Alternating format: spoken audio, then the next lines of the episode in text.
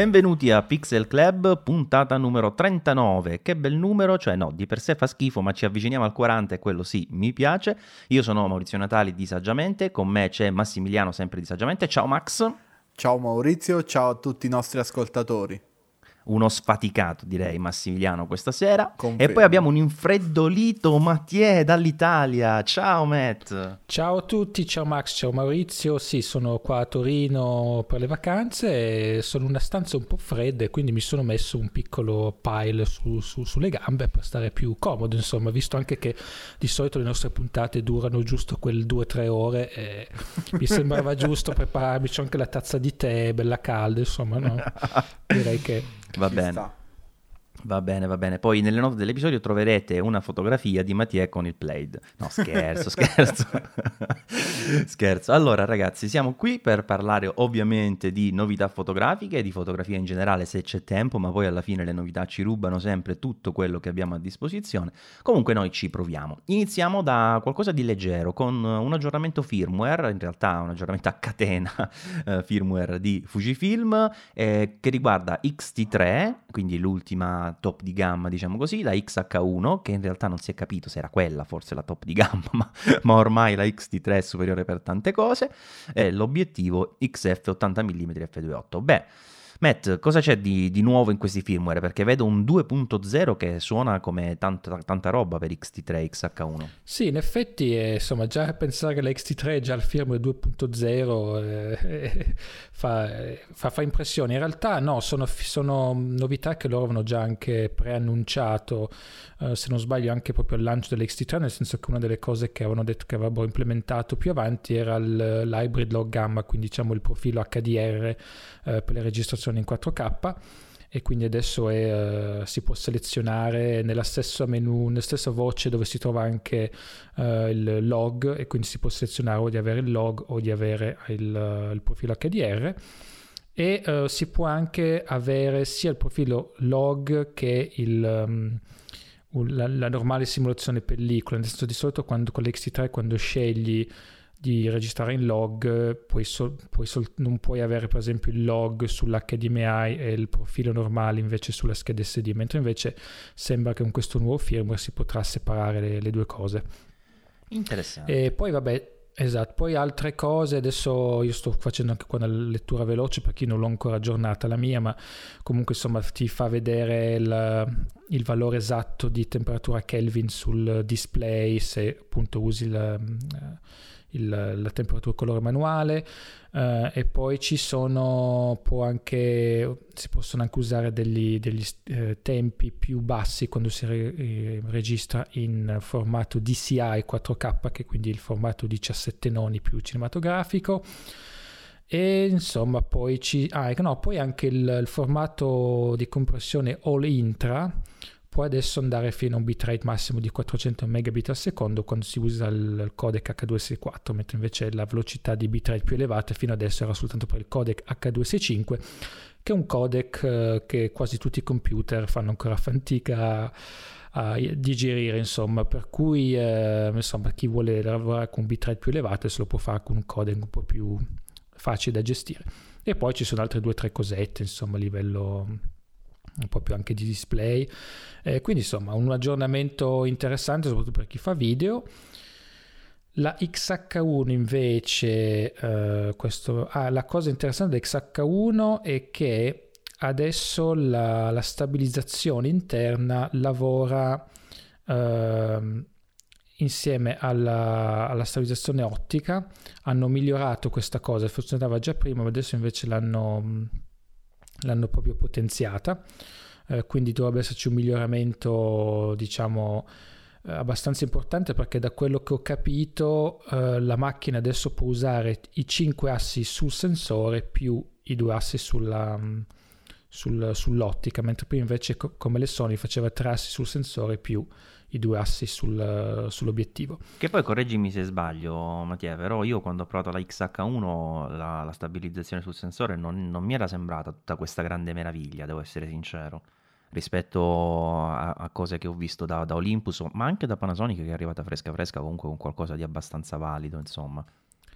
Uh, diciamo che ma allora sul lato uh, fotografico non, non, mi è dispiaciuto, cioè come prestazioni era non, uh, non, non, mi, non ti permetteva di scattare con quei tempi da pazzi che si può fare con le Olympus, soprattutto con la M1 Mark II, però comunque se la cavava abbastanza bene, ce l'avevo trovato già più efficace delle Sony ad esempio.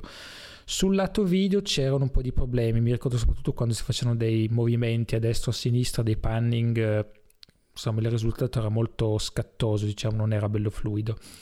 Uh, quindi bisogna vedere se questa cosa può anche migliorare proprio insomma, i movimenti un po' più complessi che si fanno. Poi diciamo che non, per essere una prima, una prima implementazione da parte di Fujifilm non mi era comunque dispiaciuto, però sì, c'erano un po' di cose da correggere. E adesso insomma sarò curioso di vedere se questa ottimizzazione che hanno fatto può portare a dei risultati migliori sia lato video che lato fotografico e poi altre cose che hanno implementato. In effetti, Scusa, vai. Nel changelog eh, comunque indica questa, questo miglioramento delle prestazioni proprio nella situazione che dicevi tu, ovvero quando, quando si fa il panning, un panning lento. Eh, dice che comunque so, hanno cercato di eliminare queste, queste botte, queste cose che prima dava. Quindi ti sono stati a sentire, Mattia. Vedi, vedi, grazie, grazie signori Fujifilm, ci sentiamo presto per altri aggiornamenti. Allora. Sì, in effetti lo vedo anch'io adesso. Io invece del, delle... ho provato ad aggiornare pure la mia, però mi ha detto no, perché siccome c'era la mia, una piccola differenza, è una XT2 e quindi non, non ha voluto aggiornarsi. Però questa cosa è ingiusta secondo me, devo scrivere a Fujifilm, ma perché? Pure io voglio il nuovo firmware. Vabbè, eh, senti, a proposito, Mattia, visto che hai preso il là con la, la questione firmware, ehm, eh, so che c'è stato un problemino con, con Sony, vero? Cioè era un aggiornamento firmware che hanno ritirato perché creava, creava qualche problemuccio. Sì, allora, in realtà eh, ci sono due problemi. Il primo è che eh, quando Sony ha rilasciato il firmware 2.0 per la 7 Mark III la 7R Mark III, le macchine hanno cominciato a dare un messaggio di, um, di warning, cioè eh, di uh, messa mi viene la parola italiana, quindi dico warning in inglese, va bene. Eh, comunque, eh, avviso. Qui, avviso, avviso. Eh, eccolo lì, vedi. Eh, quindi eh, in cui dicevano se, tu usavi ma- eh, batterie di terze parti, quindi non le originali Sony, la macchina praticamente ti dice che la batteria che stai usando, cioè con la batteria che stai usando, loro Sony non può garantire il corretto funzionamento della macchina e eh, non ti, most- ti, mostra più il, la percentuale di batteria rimanente. Uh, ma solo le, tre, le, classiche, le classiche tre icone della batteria che si sta consumando. Uh, e io lo, eh, questa cosa l'avevo notata per, sul Sony Alfa Rumors perché molti utenti hanno cominciato a lamentarsi di questa cosa. Infatti ho poi provato le, cioè ho aggiornato le mie due macchine ho provato con delle batterie di terze parti eh, io ho due patona e, ehm, e niente l, in effetti questo messaggio appariva sia con la patona quella normale che con la patona quella più premium che ha più, ha più potenza e quindi insomma questa cosa qua un po' ha creato di, di scompiglio perché ovviamente uno poi si chiede ma se, se uso batterie di terze parti poi la garanzia funziona nel caso la macchina avesse problemi eccetera eccetera. Poi io avevo trovato un messaggio sul sito di, um, uh, di Sony che uh, parlava di batterie contraffatte. Cioè a quanto pare hanno avuto dei problemi con batterie che venivano, venivano spacciate per batterie originali Sony mentre non lo erano per cui è quasi sembrato un, uh, come dire, una mossa preventiva da parte loro uh, in modo che la macchina è in grado di riconoscere se la batteria che c'è dentro è una batteria ufficiale Sony o meno. Però questo ovviamente mm, va... Con la scusa chi aveva una batteria contraffatta se ne è accorto. Insomma. Esatto, però ovviamente questo va un po' anche a, a ad influire negativamente su chi invece usa una batteria magari non Sony ma perfettamente funzionata, perfettamente certificata. Eh, e poi hanno ritirato questo firmware 2.0 ma non per il problema della batteria ma perché a quanto pare eh, con certe impostazioni di scatto, adesso non mi ricordo quali, ci potevano essere dei problemi nella scrittura dei file RAW. E questo per cui hanno ritirato il firmware e adesso l'altro giorno ho rilasciato invece il firmware 2.10 che dovrebbe risolvere questo problema. Non so se risolve anche la questione batteria, non ho sentito nulla a riguardo, io non ho, non ho ancora aggiornato le mie macchine, quindi non posso, non posso confermare questa cosa ancora. Quindi, insomma, Questo è quanto. Va bene, direi che col capitolo aggiornamenti firmware possiamo, possiamo, chiudere, possiamo chiudere, qui. Eh, io ci metterei qua una piccola, una, un piccolo rumor, diciamo, anche perché ne abbiamo parlato chiaramente sul nostro uh, canale Telegram, ve lo ricordiamo, Pixel Club underscore, uh, no aspetta com'è, mi sono dimenticato pure io il, l'indirizzo, no scherzo, Pixel Club underscore live, il canale su Telegram, quindi t.me slash Pixel Club underscore live, lo dico per l'ennesima volta visto che ho fatto un po' un macello, Ehm, abbiamo, dicevo, parlato già di questa cosa, ovvero del fatto che a breve Olympus presenterà la EM1X macchina che è già stata vista in uh, diverse fotografie, quindi insomma non, non, c'è più tantissimo da scoprire almeno dal punto di vista estetico e relativamente al fatto che la macchina insomma verrà presentata. Eh, qualcosa ovviamente può uh, arrivare di nuovo relativamente alle specifiche perché uh, si parla del sensore da 20 megapixel, di insomma, una raffica abbastanza sostenuta, uh, una stabilizzazione sul sensore che arriva addirittura a 7 stop e mezzo, miglioramenti per la F, un mirino più, più, grande, eccetera, eccetera. Però, a parte diciamo, tutte queste cose che in un certo senso ci aspettiamo, eh, mi eh, interessava proprio il discorso di eh, fotocamera um, nel, nel, panorama micro 4 terzi, perché eh, si tratta di eh, una, un prodotto che per la prima volta, almeno in questo segmento, e veramente Mattia mi faceva notare in realtà in tutto il segmento micro 4 terzi, cioè in tutto il segmento mirrorless, eh, si propone con quel uh, design, chiamiamolo così, anche se riguarda proprio non soltanto ovviamente l'estetica, ma tutta la funzionalità della macchina eh, che include l'impugnatura verticale, quindi i pulsanti in più, l'eventuale batteria in più, eccetera, eccetera. E quindi eh, questa, che io chiamo ammiraglia, ho chiamata così anche nel, nei messaggi vocali di Pixel Club Live Beta, ehm, è in realtà la prima ammiraglia Olympus, è ancora più allargando prima nel micro 4 terzi perché le altre diciamo lo potevano diventare con un battery grip ma non è mai la stessa cosa e sempre volendo estendere la cosa considerando il discorso di impugnatura già inclusa mm, eh, nel corpo, diventa anche la prima per tutto il segmento mirrorless. Ehm, però la cosa è, diciamo, curiosa perché comunque viene fuori questo tipo di, di, di corpo non da chi ha i sensori full frame, le macchine più costose in assoluto e via dicendo, ma da Olympus che eh, comunque ha eh, ancora i piedi ben saldi nel segmento micro 4 terzi, che tra quelli diciamo eh, prosumer, se vogliamo chiamarli così, è quello con il sensore più piccolo, eh, ma che al tempo stesso, diceva Mattia, ora ce ne parlerà ancora meglio, è eh, un settore, o meglio ancora, è un brand che ha fidelizzato una parte di utenti, una tipologia di utenti che effettivamente potrebbe trovare molto interessante questo corpo.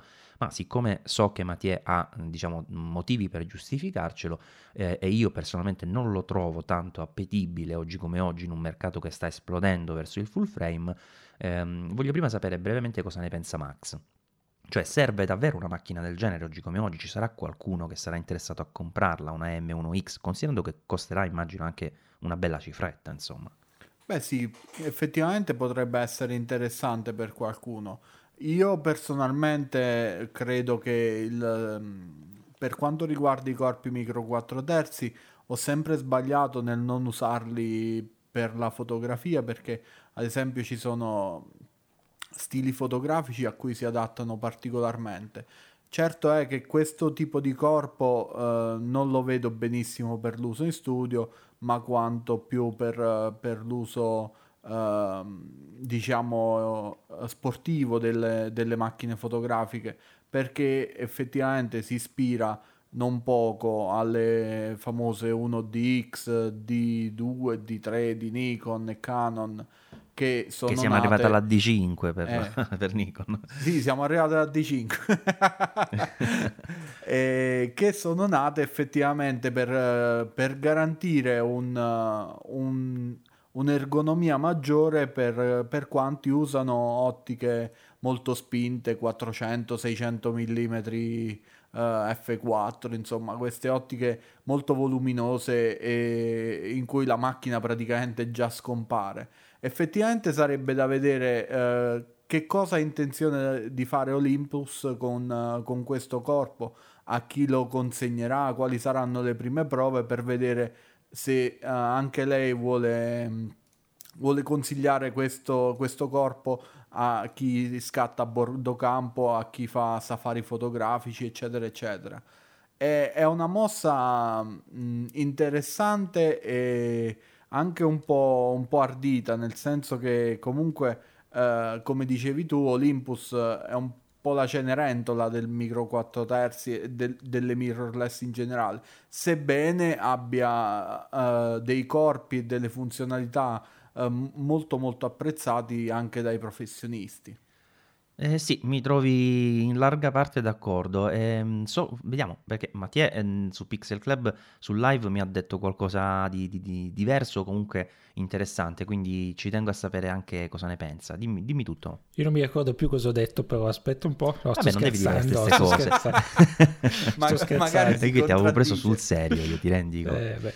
Ma Eh, dai, no, posso cominciare con eh, stavo mentre stavate parlando stavo anche guardando l'articolo che hai scritto su Saggiamente e c'è un bellissimo commento di una persona si chiama Alessio che dice ehm, eh, a livello di design sembra una Fiat regata questa battuta mi piace tutto il casino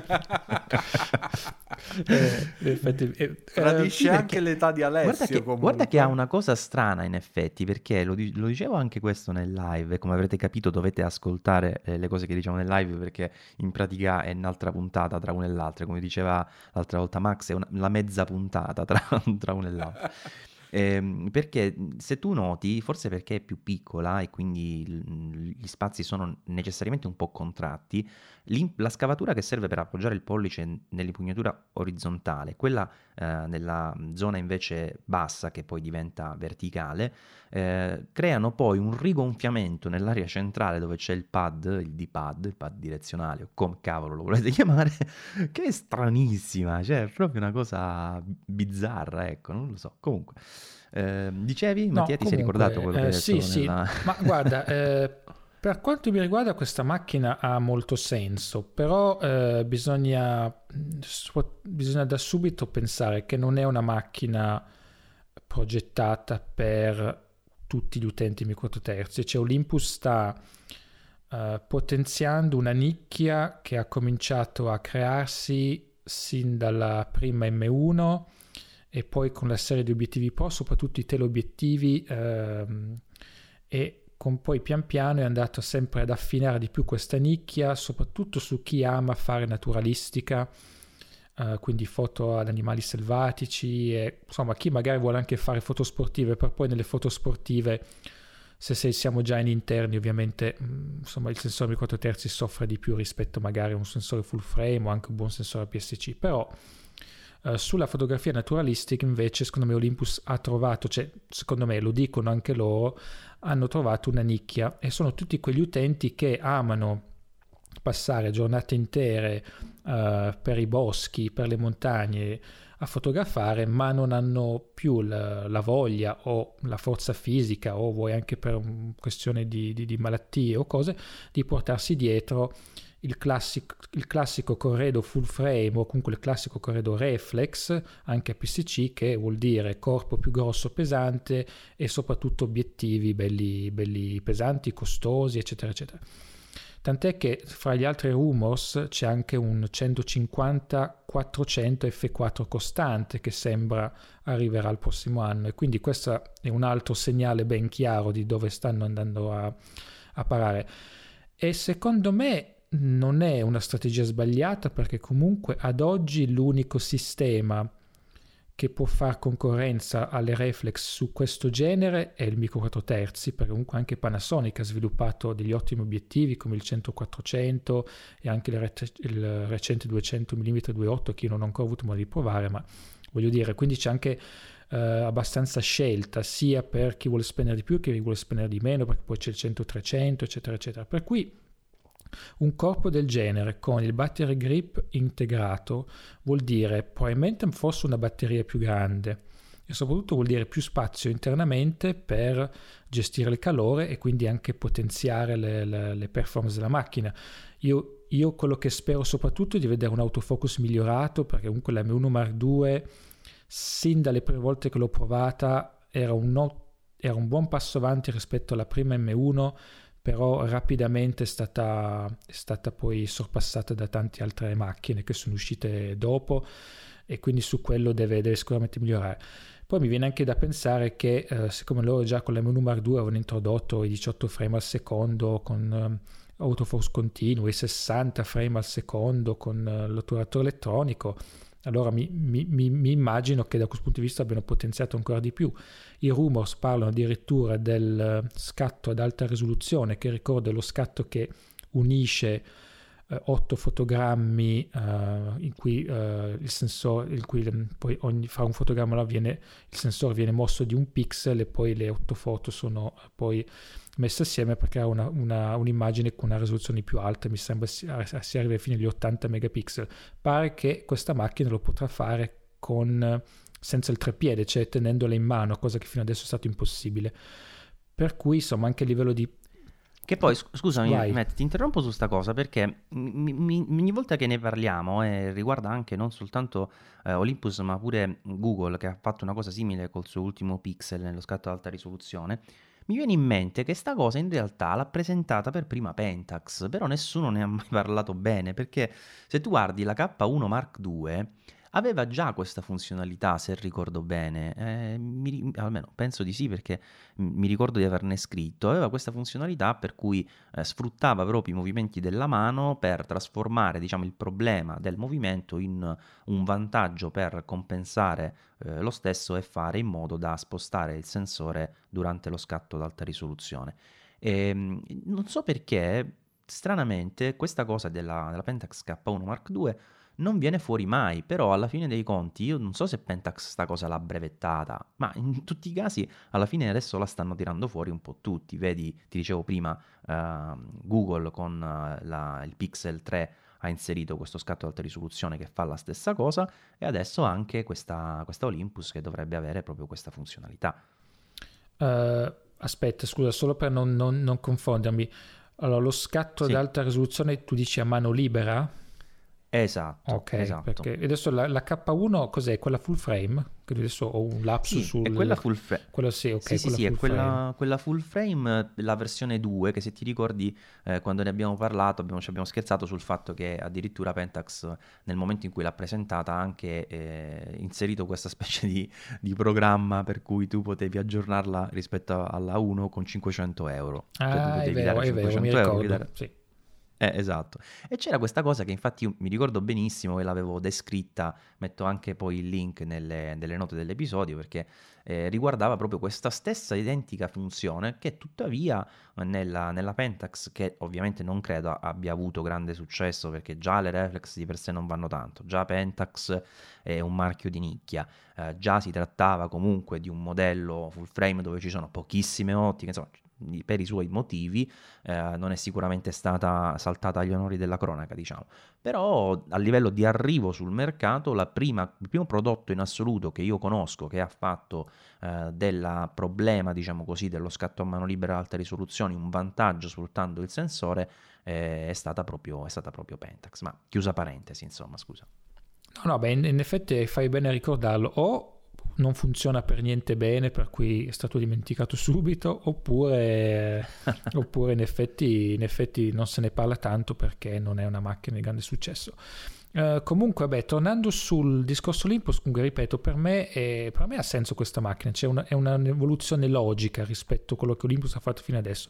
È ovvio che sarà una macchina che costa, già tanti utenti si lamentavano del prezzo dell'M1 Mark II, si lamenteranno ancora più di questa, ed ovviamente è una macchina che per quanto sembri un po' più piccola delle ammiraglie Nikon e Canon, comunque sicuramente non è più la micro 4 terzi compatta e leggera che ti porti nel, nel borsello quando vai a lavorare o vai in bicicletta a farti il giro per, per la città. Ovvio che eh, è, è focalizzata a una, un degli utenti molto particolari. Io penso anche che comunque Olympus l'abbia prodotta perché ci sia stata anche forse la richiesta o comunque un feedback da tutti quelli che hanno cominciato a usare questo sistema per questo, questo genere fotografico. Poi ovviamente potrei anche, anche, sbagliarmi, magari ci sono altre motivazioni dietro. È anche vero, come detto tu all'inizio, che di fatto sarà il primo brand mirrorless a produrre un, un, una miraglia di questo genere e sicuramente e poi insomma è anche un modo forse per Olympus per differenziarsi ancora di più dagli altri. E, come hai detto giù, tu stesso c'è stato quest'anno un, insomma, un, un'esplosione di, di, nuovi sistemi di nuove macchine full frame tant'è che in molti si sono chiesti ma perché Olympus non segue la strada di Panasonic non fa anche loro una full frame Olympus al momento l'ha anche confermato mi sembra un altro manager eh, giapponese di recente, non hanno nessuna intenzione di seguire Panasonic uh, per quanto riguarda il formato 35 mm e per cui evidentemente forse loro hanno trovato la loro nicchia, uh, sono contenti in questo modo e vogliono coltivare quello. Uh, si spera che poi ovviamente sforzi verranno anche fatti per poi rilasciare so, un M5 Mark III ad esempio e altri prodotti eh, però sicuramente cioè, oggi è, una, è, un mercato molto competitivo, pieno di, di, di, insomma, di brand diversi, di sistemi diversi, cioè non è più solo Canon e Nikon, più alcuni da, da, che fanno contorno, ma adesso sono 3, 4, 5 brand che fanno botte per prendersi fette di mercato importanti e quindi siamo inondati, forse c'è persino troppa scelta oggi, il che è un vantaggio ma anche uno svantaggio secondo come lo guardi. E quindi un brand che cerca di differenziarsi e dire va bene questo è fatto esattamente per quel tipo di utenti chissà che ma cioè, magari non faranno milioni come può, può fare Sony con le A7 però magari comunque riescono poi a sopravvivere in questo modo. Ce lo dirà poi la macchina stessa quando si può provare insomma però io vorrei anche sviscerare un'altra questione, mm, eh, volevo sapere pure Max che ne pensa, perché eh, c'è pure un discorso che va considerato. Allora, sicuramente è vero che questo è stato l'anno delle full frame mirrorless, o meglio, probabilmente lo sarà il 2019, visto che eh, sono arrivate quasi tutti verso la fine dell'anno le novità e comunque anche la più grossa dal mio punto di vista, che è quella di Panasonic con la S1, non la vedremo prima del 2019. Prima si diceva aprile, ora so per vie traverse che forse febbraio dovrebbe essere il mese in cui eh, dovremmo vederla, ma non c'è ancora una, una, data ufficiale, quindi non siamo sicuri. Comunque, eh, la S1 di Panasonic dovrebbe arrivare nel primo trimestre del prossimo anno e il 2019 quindi potrebbe essere il momento insomma, del boom per quanto riguarda l'offerta, quantomeno, di fotocamere mirrorless full frame. Di contro, però, noi abbiamo già visto che Canon si è posizionata molto in alto.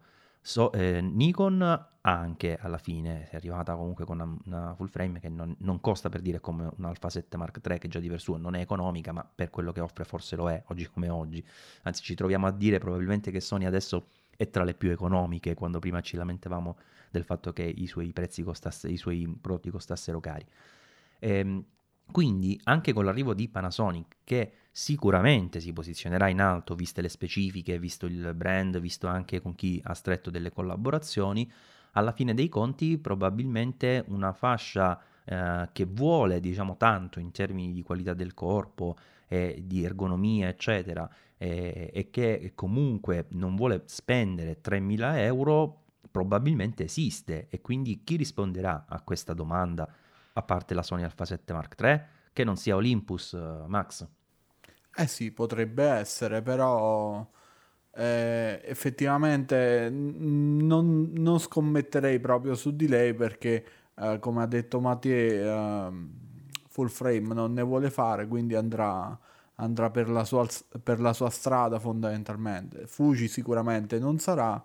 E come giustamente dicevi tu, vuoi vedere che alla fine e, Sony da, dalle più care diventano le più economiche perché la, la, la A7 Mark III attualmente è davvero difficile da, batter, da battere e da rinfacciargli qualcosa, qualche funzione che non ha, qualcosa che funziona male. È una macchina che può essere utilizzata dalla stragrande maggioranza dei fotografi in circolazione senza avere alcun tipo di rimpianto. Quindi effettivamente il 2019 sarà un anno davvero interessante per la discesa in campo di Panasonic che può portare quella, quella certa ventata di freschezza eh, dovuta al suo approccio alla macchina fotografica più che alla fotografia con uh, i suoi menu, con le sue funzionalità, con i suoi video, perché no? Quindi sarà davvero molto interessante. In più mi aspetterei qualcosa da Canon perché effettivamente l'EOS R eh, è posizionata molto in alto per quello che riguarda il listino, ma eh, si compra già a 1700 euro, 1800 euro, nuovo, parlo del nuovo. Così e, tanto è scesa? Sì, io ci sono rimasto malissimo perché un amico eh, che fa i video mi, mi, mi, ha detto io ho finito la stagione e mi voglio preparare per la stagione prossima. Secondo te sono un matto se vendo tutto il corredo? C'aveva la, la Sony Alpha 6005 e delle altre cose e mi prendo le OSR e io gli ho detto sì sei un matto perché devi spendere tutti quei soldi? Ah no ma guarda che sta, sta 1700 euro ho detto, ma veramente? Eh sì, sta 1700 euro. Ed effettivamente poi sono andato a controllare su e-Global e, e quello era il prezzo. Adesso... Beh, comunque non... Global alla fine non è il canale ufficiale, eh, che poi quello incide tanto perché eh, eh, alla sì. fine Canon sui canali ufficiali impone un prezzo. Anche sì, se sì, il rivenditore lo paga molto di meno, loro impongono un listino specifico, insomma. Sì, eh, sta di fatto che comunque cioè, è la stessa macchina. Comunque, diciamo che in Italia, sì, sì, in, in, Italia eh, sempre di importazione sta a 2000 euro. C- eh, Mo- Monclick per dirti la vende a 2600 euro. Non sono i 1800, ma nemmeno i 3600 che, che certo. cercavano all'inizio. Quindi eh, potremmo aspettarci qualcosa da, da Canon e Nikon, anche perché Nikon ne ha presentate già due di cui non conosco onestamente l'andamento dei prezzi perché non, non le ho guardate, e però sicuramente saranno già scese anche loro di prezzo eh, soprattutto la Z6 e Canon ne ha presentata una sola con qualcosa che eh, è sempre una Canon va bene però tipo il touchpad che eh, è tipo un esperimento quindi qualcosa ci sarà sicuramente. E però sta di fatto che, che Sony se ne sta un po' troppo tranquilla, quindi eh, io se dovessi puntare i miei ipotetici 5 euro li punterei su Sony. Che poi 5 euro li potevi pure rischiare, oh, tirchio. Ipotetici. pure ipotetici 5 euro. Posso capire ipotetici 1000 euro, ma 5 No, insomma, quelli non sono nemmeno ipotetici, proprio stanno lontani quelli. Vabbè, allora guarda, ti anticipo sicuramente che sulla questione touchpad, perché ne abbiamo parlato un po' con Mattia, avrà qualcosa da dirci alla fine parlando proprio della, del prodotto in prova, eh, poiché eh, tra, tra, i prodotti che ha testato c'è proprio la EOS R. Eh, ma mh, voglio prima fare una, una piccola digressione eh, su percorsi paralleli ai alle, prodotti, diciamo, strettamente fotografici, perché ci sono altre due cose interessanti che sono uscite in questo periodo. Eh, una è sempre un hardware, però in realtà eh, diverso, diciamo, rispetto alla macchina fotografica, perché parlo del DJI Osmo Pocket che è un prodotto molto simpatico poiché include in uno stesso dispositivo sia il canonico gimbal insomma motorizzato che serve per tenere eh, stazionaria la fotocamera o anche lo smartphone per effettuare delle riprese stile Steadicam per capirci, eh, ma all'interno ha già sia un piccolo display che una vera e propria videocamera. Eh, quindi in pratica, è, oltre ad essere molto piccolo, si propone per essere un dispositivo eh, unico che tu prendi, puoi fare tranquillamente il tuo video, ovviamente ha un sensore piccolo, il classico CMOS eh, da 1 su 2,3 pollici, eh, però comunque riesce a fare anche i 4K se non erro a 60 fotogrammi al secondo. Eh, con bene o male anche le possibilità di DJI nel trattare bene le immagini, eccetera, eccetera, uh, si ovviamente propone di far ottenere una, una, qualità più che discreta, insomma, per l'utilizzo che uh, si può pensare di fare per un prodotto del genere, che poi è anche molto interessante per il discorso prezzo, poiché uh, mi pare sia intorno, cioè uscito a 300 Max quanto è uscito? 300 che non mi sono dimenticato? 350 349 3,49. Però l'abbiamo già visto per esempio un po' oscillare intorno ai 300, quindi insomma ci sono buone possibilità eh, di poterlo comprare anche a, a, prezzi più vantaggiosi. E per chi vuole una soluzione tutto in uno sembra un prodotto molto simpatico, no Max? Sì, sai, io lo stavo uh, l'articolo, se non sbaglio, l'ho scritto io, l'articolo di presentazione. E, e più, più, andavo avanti nella scrittura e più questo attrezzo mi stava, mi sta abbastanza simpatico.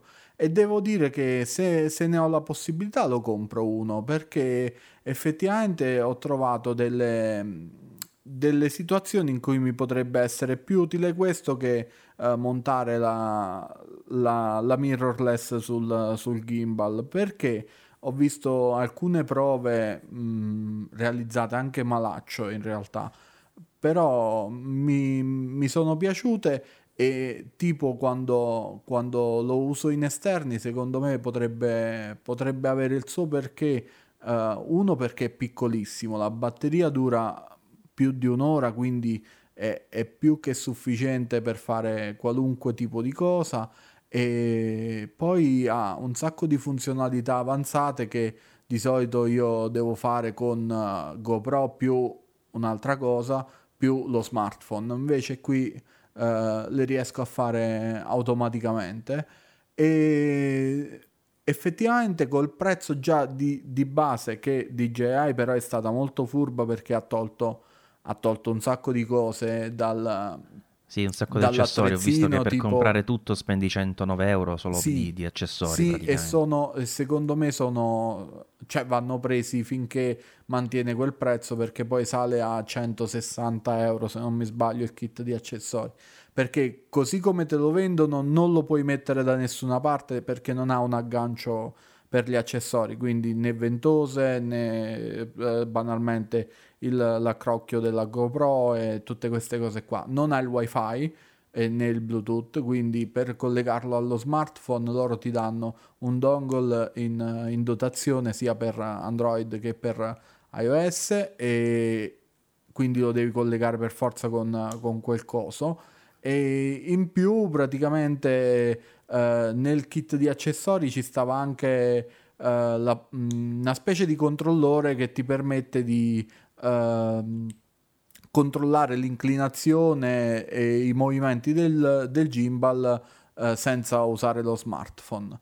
Ti dirò, soprattutto visto il prezzo, costa meno di una GoPro è, è qualcosa di assurdo. Io, io, la GoPro praticamente non la prenderei nemmeno più in considerazione a meno che non devi fare proprio uh, specificatamente um, qualcosa di dove ti serve un, un action camera impermeabile perché eh, attualmente questo non lo è, però sarà presto in vendita anche il, il kit per renderlo impermeabile, diventerà praticamente mostruoso sto coso quindi effettivamente eh, appena inizierà a comparire su Amazon, secondo me vedremo crollare eh, il prezzo di, di, tutte queste action camera che già risentono molto della concorrenza delle, delle cinesone, della, della IPSI o come diavolo si chiama quella cosa I, della I, Xiaomi. Chiama. Eh, e... Che poi non è manco Xiaomi più, sono staccati. Sì, vabbè, eh, quelli cambiano una società al giorno. Eh, sembra Tra l'altro sta... lo, sai che, lo, sai che, è vero che la, sta, la I non farà più action cam? Eh sì, perché le vende a 25 euro, giustamente. Dice no, perché ne vendiamo tantissime ma non abbiamo guadagni. Grazie al cavolo, le regalate. Ti cioè... ricordi l'anno scorso che noi riuscimmo a prendere la 4K a 38 euro? Una cosa sì, sì, sì, assurda. E, sì, ma eh, comunque sia, io questo, questo, qua cercherò di comprarlo perché, perché mi piace davvero, davvero tanto. Ha una stabilizzazione incredibile eh, chi è abituato agli ultimi droni della DJI si è già accorto eh, di quanto sono pazzeschi i gimbal che, che, riesce a fare e sicuramente Mattia ci saprà dire di più perché lui ha preso il Ronin S che è quello, che è quello buono insomma eh, per le mirrorless e ci saprà dire come va anche quel gimbal però sono, sono, davvero curioso e sono sicuro che questo prodotto sarà seguito a ruota da, da, dagli altri Dai player. Cloni, dici tu. Sì, sì, sì, sicuramente. E poi due cose che, che, non ho detto che vorrei aggiungere. Allora, un angolo di ripresa di 80 gradi, che non è tantissimo, ma comunque credo sia sicuramente più di uno smartphone che solitamente hanno un 30 mm, 35. Questo secondo me ad occhio dovrebbe essere forse un 24, non lo so, lo sapete, non ho la tabella di conversione davanti, magari se qualcuno di voi intanto la cerca. E, ehm, e poi c'ha eh, ISO fino a 3200, vabbè, anche perché andare oltre non sarebbe producente, diciamo, con un sensore piccolino. Eh, e poi un bitrate, questo è interessante per il video che arriva a 100 megabit, quindi comunque eh, ti dà tante informazioni anche poi per, uh, per una post produzione. Eh, per caso qualcuno è riuscito a beccare quanti gradi sono, quanti, quant'è in equivalente in millimetri il 80 gradi? Eh, secondo me circa tipo... 20 millimetri. Sì. Quanto? 20. 20, ah, quindi ancora meno. 21 di diciamo, 21, dai, per 21. la precisione. Benissimo.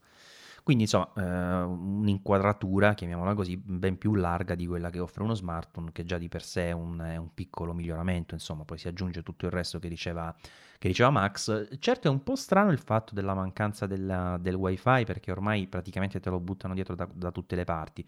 Sicuramente sarà stato fatto anche per contenere i costi, eh, però sull'argomento mi veniva anche in mente una, una, domanda che vorrei fare a voi due, la estendo anche agli ascoltatori, ricordate sempre che ci potete scrivere su pixelclub.it eh, alla fine noi abbiamo ormai tutte le fotocamere che hanno eh, wifi e bluetooth, no? Ma l'altra volta mi, son, mi, sono fermato a pensare che praticamente è come non averlo. Cioè, a parte magari qualche uso sporadico in cui, che ne so, vuoi fare uh, degli scatti in esterna, stai facendo un'escursione, ti ricordi all'inizio di collegare lo smartphone via Bluetooth e ti fai il, il geotagging delle, delle fotografie, ok. Ma a parte questo, l'uso che a me verrebbe più istintivo pensare, cioè quello di fare fotografie, di trovartele immediatamente nel computer senza prendere la scheda, staccarla, metterla nel computer, eccetera, alla fine non è ancora una cosa pratica. Cioè, fin tanto che si pensa di farlo tramite smartphone, ancora ancora, perché con l'app correlata diciamo che la cosa si gestisce abbastanza facilmente, sempre trattando comunque JPEG, eccetera. Ma eh, l'utilizzo che io vorrei è quello di scattare e senza fili trovarmi la fotografia istantaneamente sul, sul programma come se stessi lavorando in tethering, però via wireless, no?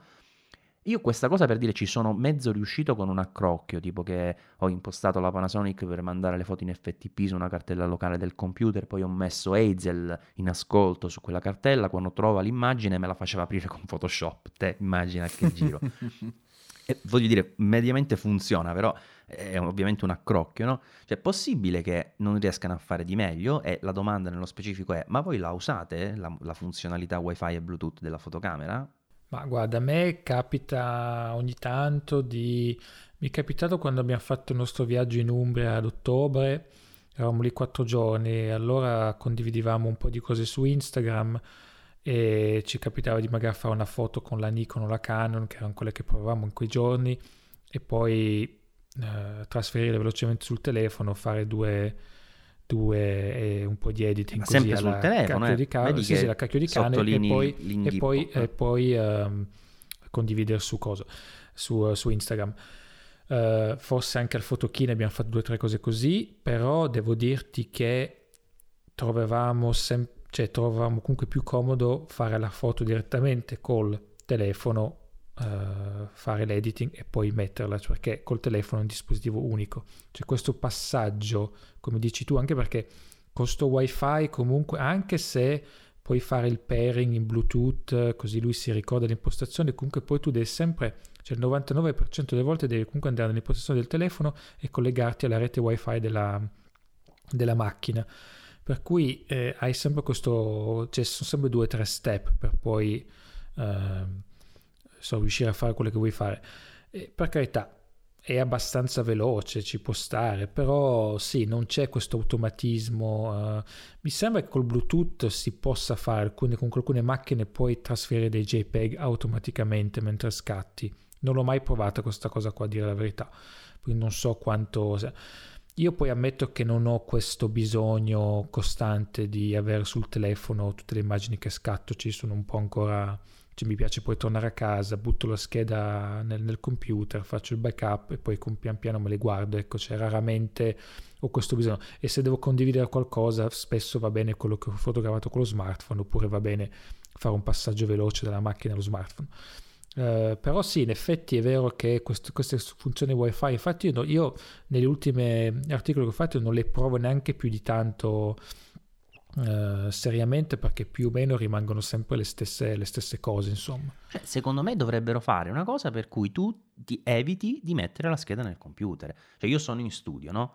E, e voglio dire, no, non voglio pensare che debba collegare con il cavo la fotocamera al computer, perché per carità, un tempo lo facevamo tutti, però oggi come oggi, nel momento in cui eh, abbiamo tutte queste funzionalità, dovrebbero dare la possibilità di stabilire uno standard per dire per il tethering wifi che funzioni eh, tranquillamente con tutte le applicazioni di post produzione, perché io me la apro, sono qui nella stanza del mio studio, faccio la fotografia, nel momento in cui l'ho scattata ci vorranno 5 secondi, non mi frega niente, però è sempre meglio che eh, farne un tot e poi staccare la, la, scheda di memoria, metterla nel computer, scaricare le immagini, caricarle nel programma di post produzione, vedere come sono e poi controllare se ne devi fare altre. Cioè, Max, ma è possibile che non la migliorino sta cosa? Eh, a quanto sembra sì, è possibile perché effettivamente siamo ancora fermi al palo su questa cosa qua. Io pure mi sono chiesto spesso perché ancora non, non, risolvono? Perché effettivamente mettere un wifi AC in una macchina fotografica che gli darebbe abbastanza banda per trasferire anche i file RAW in modo, abbast- in modo tranquillo, diciamo, non credo sia un, una, un passaggio difficile da realizzare. Uh, anche se adesso che lo dico, credo che non esista nessuna macchina fotografica con, con wifi AC. E mi sono risposto guardando fotografi che si possono permettere studi fotografici da migliaia e migliaia e migliaia di euro che usano ancora il cavo. Quindi se uno di quelli non, non riesce a farlo funzionare wireless perché ricordiamo eh, il cavo è comunque un impedimento allo scatto vuoi che ti tiri il, il portatile dietro ci inciampi fai, io, io, ogni tanto comunque scatto tether in studio però se posso lo evito perché veramente il portatile è sempre a rischio e se non è a rischio il portatile rompi la porta usb eh, tiri giù la macchinetta cioè è sempre un macello quindi se effettivamente chi lo fa di professione tutti i giorni usa ancora il cavo, e vuol dire che la soluzione non c'è.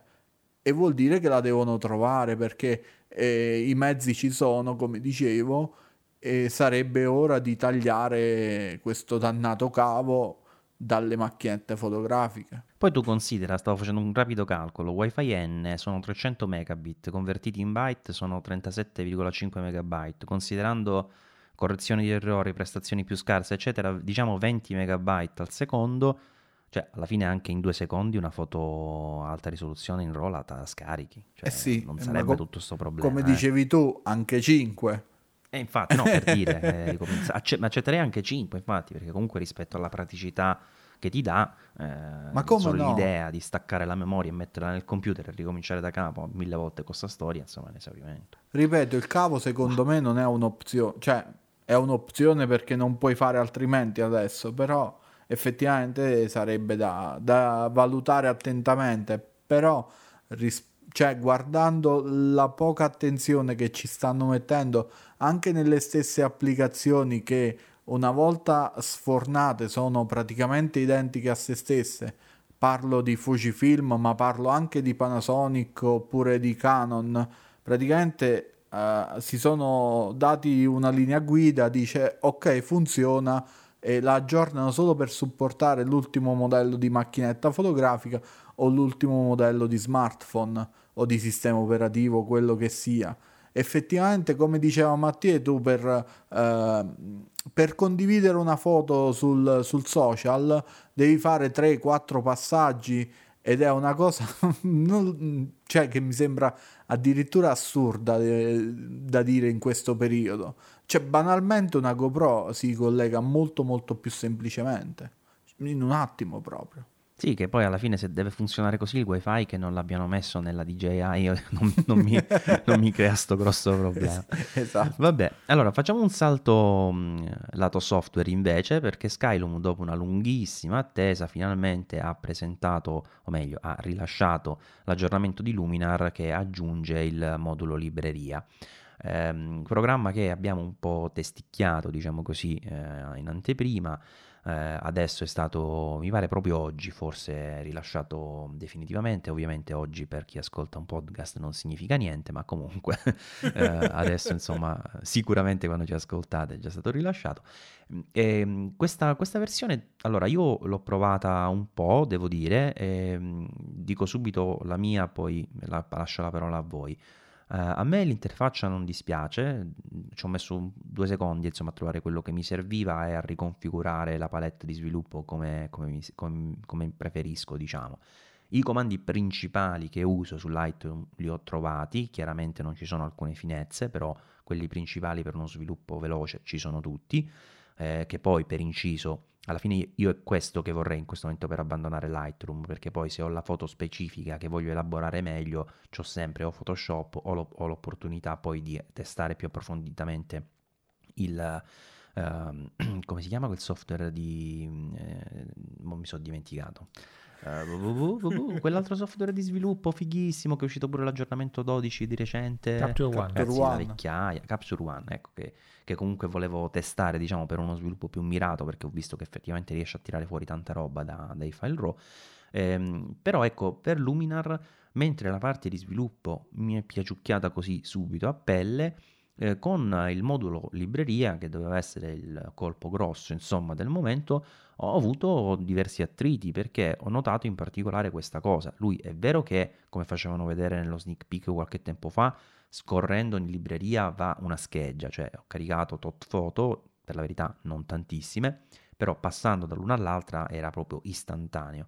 Però poi cosa succedeva? Che quando passavo da una fotografia alla successiva per controllare l'elaborazione, controllare magari che eh, fossero simili, per dire due fotografie eh, sviluppate affiancate, oppure eh, per controllare insomma meglio quelle precedenti, notavo che lui ogni volta che ripassavo su una foto mi ripartiva dal, uh, dalla thumbnail, insomma dalla miniatura inizialmente, quindi l'immagine sfocata e anche eh, non post prodotta, e poi dopo, che ne so, 2-3 secondi mi appariva l'immagine così come era stata sviluppata, io potevo di nuovo lavorarci.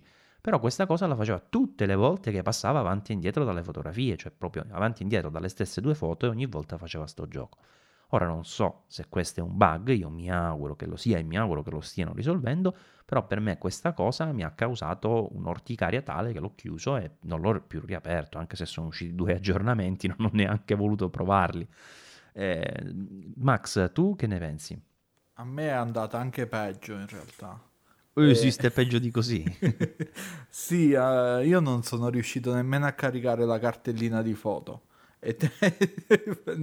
non lo so, mm, ho avuto grandi difficoltà. È vero, gli ho dato in pasto le foto della RAW della XT3, però eh, alla fine sono, sono RAW come gli altri, sì, saranno un po' più complessi eh, perché avevo caricato questi RAW che in realtà erano stati scattati RAW più JPEG con profilo colore monochrome, quindi erano monocromatici, li vedevo monocromatici e per passare alla versione a colori eh, era una, una, cosa assurda eh, in quantità di tempo. Voglio sperare che ci fossero problemi con la mia installazione eh, in qualche modo che non so onestamente perché c- c- alla fine basta trascinare l'icona, non, non c'è granché da installare. E però cioè, mi sono messo quasi a piangere e sono ritornato a Lightroom immediatamente Come perché co- così, non, così non va. Poi gli darò un'altra prova, questo non è assolutamente il momento giusto perché eh, sono un tantino oberato dal lavoro in questo momento e, e, non ho il tempo materiale per, per, provarlo e per bestemmiarci sopra perché ci sarà da bestemmiare. Noto le cose positive che hai notato tu, effettivamente il modulo sviluppo si, si riesce a configurare uh, bene secondo le, le, proprie esigenze perché ti, ti, fa anche spostare i vari accro- cioè alla fine ti puoi ricostruire il tuo piccolo Lightroom in, in kit eh, rimettendo gli strumenti esattamente dove ce li avevi e, e, non è male questa cosa. Se magari mi mettono anche le foto in basso invece che, che a sinistra, magari sono anche più contento. sì, poi praticamente tu vuoi Lightroom, però fatto da Skylum è, è migliore, insomma. no, io voglio un programma che non mi fa bestemmiare tutto qua perché, eh, perché certe volte devi fare de- delle cose stupide. Io prendo sempre ad esempio la cosa più stupida che uno può fare, ovvero le foto, le foto parenti oppure le foto con la torta, che sono foto brutterrime, bruttissime, e... però sono tutte uguali, quindi tu una volta che hai perso un sacco di tempo sulla prima, eh, poi fai copia e incolla e, le, e quante ce n'hai? 20, 25 e le devi fare in un attimo. Uh, in questo ho avuto difficoltà con, con Luminar che, che ho, Pure io non sono riuscito a fare l'incolla multiplo. No, no, io l'ho fatto. Non so come, ah, non me lo chiedere come ho fatto, ah. per, però sei impallato, sei proprio impallato completamente. E mi chiedeva pietà, quindi l- l'ho cancellato. In realtà, tu, tu, hai detto che il tuo aveva due aggiornamenti, il mio non li ha nemmeno visti i due aggiornamenti perché l'ho cancellato prima. Gli, gli ridarò un'opportunità perché sto anche passando a Moavi, quindi eh, rifarò tutta l'installazione pulita, tutte queste cose qua e gli do una, una seconda chance, ma secondo me Adobe si prenderà un altro anno dei miei soldi. Ed anche di tanti altri. Mattia so che ha anche fatto un bel confrontino con, con Lightroom Classic, ovviamente, perché noi ci scordiamo, Max, quando diciamo Lightroom. Lightroom. dobbiamo sempre aggiungere Classic, perché sennò uno pensa il Lightroom quella pappatina con quattro comandi. Secondo me dobbiamo eh. iniziare a chiamare Pixel Club Classic, che siamo classic anche eh. noi. Beh, Mattia, allora dici qualcosa di questo confrontino che hai fatto con Lightroom, sei uscito con le ossa rotte, Skylum, uh, Luminar o no? Ma guarda, no, se io ho fatto, ho fatto il confrontino con Lightroom, um, allora in realtà Luminar, guarda, la prima volta che l'ho provato è stata la prima versione due anni fa, mi avevano chiesto solo provarla, mi hanno mandato il software, eccetera, eccetera, e insomma mi ricordo che la prima versione era abbastanza... Uh, come dire, de, de, de, dell'epoca dei dinosauri, nel senso che mi ricordo che anche non, non c'era il modulo di sviluppo RAW era praticamente inesistente, il, il coso del bilanciamento del bianco invece di andare sul caldo e il freddo ti andava tipo su un, rosso, un filtro rosso, un filtro blu come se fosse non so, un filtro di, proprio di, quelli, di qualità scarsa, ma poi mi ricordo che addirittura certi firewall, cioè molti firewall li apriva senza le correzioni delle lenti, quindi avevi tipo l'orizzonte del mare che è tipo a cupola, no? a, a sfera invece che essere dritto, insomma tanti problemi di questo genere per cui io poi insomma, l'avevo, avevo fatto anche una recensione abbastanza severa, giusta ma severa, e poi non l'ho mai più riaperto per un po' di tempo. Detto questo, siccome tutti ne continuano a parlare, forse anche perché hanno un, hanno un buon diciamo, team, uh, un buon uh, team marketing dietro, però insomma hanno in questi due anni sicuramente portato tante novità. E, con questa, e poi hanno colto l'occasione di Adobe che ha deciso di non vendere più le licenze perpetue di Lightroom e Photoshop, ma soltanto più con l'abbonamento, e loro hanno detto, ah, entro fine anno noi arriviamo con la nostra libreria, con il nostro catalogo, e addirittura hanno detto che avrebbero avuto un tool per migrare il catalogo Lightroom a, a, Luminar, cosa che non è ancora disponibile. Ah, ok, quindi non è che io non l'ho trovato. No, no, non quello, quello ah, non okay. c'è ancora, quello non c'è ancora. Per cui eh, quando hanno questo, questo giro mi hanno chiesto di nuovo, ho detto va bene, allora ti faccio il confronto con Lightroom così vediamo se le tue promesse sono state mantenute. In realtà, guarda, devo dire che su certe cose mi è piaciuto, anche a me l'interfaccia non dispiace.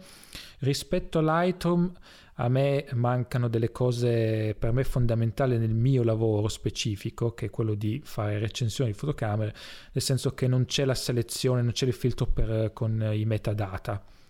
Ah, cioè io bello, con Lightroom sì, se sì. mi serve ritrovare una foto fatta tre anni, tre anni fa con una Sony A7 e un 55 mm, io una volta con tutti i miei hard disk collegati, Lightroom in 5 secondi me la trova. Uh, quindi già questa cosa mi è, mi è mancata tanto. Eh, sono d'accordo con Maurizio quando dice che eh, passi da una foto all'altra, lui praticamente ti ricarica ogni volta tutti i settaggi che tu, i parametri che hai aggiustato. Lo fa anche spesso quando zoomi al 100% poi torni indietro e questo è un po' noioso. E aggiungo, non so se l'hai notato, Mattia, che per fare un crop premi C, mica funziona, devi premere tre volte C. Ah, quello non, l'ho, no, quello non l'ho notato, no, no. Però, Se premi C eh, e basta, ti sposta in una menu, un menu che ti apre, poi ti prepara al crop, poi premi un'altra volta il C, lo confermi con la terza volta tagli, cazzo, ma io non volevo tagliare subito. Guarda, è una cosa assurda. Vabbè, no, quello no, no, figurati. Poi su, io ho fatto anche un po' di confronti a livello di nitidezza andando, eh, e comunque Lightroom sia sulla nitidezza che anche sulla riduzione rumore comunque è migliore ancora, nel senso che per esempio sulla nitidezza non, quello che se spingi troppo con Luminar non hai quei dettagli fini che puoi avere con, con Lightroom, ma hai più quei contorni un po' più contrastati, insomma meno, lo trovo meno, meno naturale co- come risultato e anche sulla riduzione rumore eh, insomma va, va un po' troppo a perdere dettagli rispetto a Lightroom. Detto questo c'è da dire che ci sono tante cose interessanti, a cominciare dal fatto che con Luminar puoi lavorare con i livelli e questo dà ovviamente un vantaggio notevole rispetto a Lightroom, nel senso che con Lightroom devi aprire la foto in Photoshop, cosa che puoi fare tranquillamente anche perché oggi con l'abbonamento di Lightroom Classic hai anche Photoshop e tra l'altro credo che anche Lightroom CC, quindi comunque questo CC te lo devi prendere in ogni caso. E, eh, e poi insomma hanno tanti anche effetti interessanti eh, e, e insomma comunque costa 60-70 euro più tutti gli sconti che Skylum fa durante tutto l'anno per cui in effetti è un, è un software che costa praticamente poco per quello che fa e soprattutto per chi comincia, un amatore, qualcuno che vuole così cominciare a paccioccare un po' i suoi file RAW, è, insomma è un, è un ottimo software per cominciare. Eh, Sì, per me ma è scusa, anche... ti interrompo di nuovo, Vai. Mattia, solo per sottolineare questa cosa, perché effettivamente se tu ci pensi, eh, negli ultimi anni se qualcuno ti chiedeva, allora io sono un fotografo e voglio, magari sto usando anche Mac e voglio un software per gestire comodamente i RAW, per iniziare a lavorarci, eccetera, come dicevi tu, eh, ovviamente noi, cioè io ero in difficoltà perché Lightroom non lo puoi consigliare perché è un, un mezzo un pachiderma, poi con questi sistemi che poi ti inducono ai vari pacchetti, c'è un casino. E, mh, molti altri software non hanno la gestione catalogo. eh, Aperture di Apple è andato alle ortiche, ma era ideale per questi tipi di, di cose. Eh, in effetti, Luminar, con tutto che ha i suoi limiti, oggi come oggi è l'unica alternativa che puoi proporre per un approccio del genere. Peraltro, la sua gestione del catalogo è stupidamente perfetta, cioè cosa intendo dire? Che siccome è un catalogo molto molto semplice dove fa un, un raffronto uno a uno con una cartella che gli dai dell'hard disk, no? Almeno questo mi, è sembrato di, aver- di capire nella mia prima, nel mio primo es- esperimento d'uso, eh, diventa praticissimo perché eh, la persona si mette il catalogo dove vuole lui, pure in un hard disk esterno, sa che gli butta dentro una nuova cartella di file, apre Luminar e ce li ha. Cioè, è- è- l'approccio mi sembra per un neofita quello proprio più banale e giusto che possa esistere. Sì, tra l'altro, scusa, volevo anche aggiungere una cosa rispetto a quello che ha detto Max, che lui ha provato a importare una cartella che fa dell'XT3 non vorrei che la XT3 non sia ancora supportata ufficialmente, perché una cosa che ho notato in Luminar è che ogni tanto sono un po' lenti ad aggiornare il loro database eh, dei file RAW. Eh, perché io mi Mm. ricordo, per esempio, i file della Canon EOS R proprio non li apre, non, non- non li vuole, cioè non, non me li fa proprio neanche cliccare. Che Beh, sta Gli- roba. gli- di- proprio non gli piacciono. E la XT3 invece riuscivo ad aprirle, ma tipo mi appariva un filtro verde tipo Aliens, no? X-Files anni 90, no? Que- Questo è per cui ho detto, vabbè, qua c'è qualcosa che non va. Poi in effetti poteva anche essere la versione beta che, che- che mi hanno mandato, però comunque insomma, quindi anche da questo punto di vista, insomma, sicuramente devono migliorare un po' di cose. Eh, un'altra cosa, questo sicuramente anche per eh, magari utenti più esperti, però non supporta eh, due monitor, quindi invece come Lightroom poi eh, hai la possibilità di, di mandare sul secondo monitor quello che vuoi, eccetera, con, con Lightroom non è possibile. Ehm, quindi insomma, scusa, con Luminar non è possibile.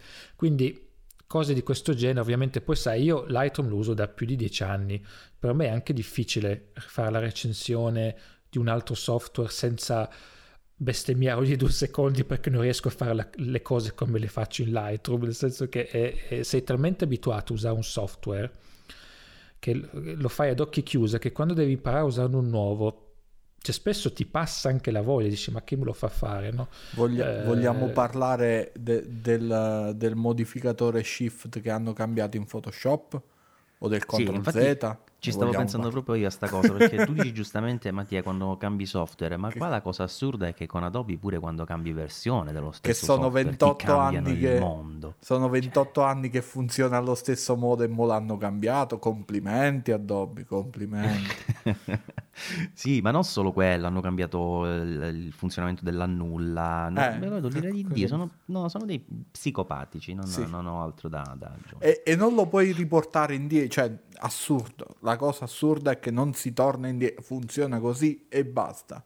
Cioè, sì, cioè, per una cosa del genere loro dovevano mettere un pop-up grande quanto due schermi con scrivere guarda stiamo facendo una cosa assurda, vogliamo proporti adesso di usare un tasto completamente in modo diverso. Ci stai? No cazzo, chiedimelo che ti dico di no. Che invece no, direttamente. Poi mi, mi faceva notare Vabbè. il mio amico grafico che in realtà non hanno fatto altro che copiare il comportamento standard di Affinity Photo praticamente questi si sono fatti inculare, eh, scusate il termine, 28 anni di storia da un software che è uscito l'altro ieri e, e hanno deciso che il comportamento giusto è loro. quello. Eh. E poi il bello è che Illustrator invece continua ad avere il sistema precedente.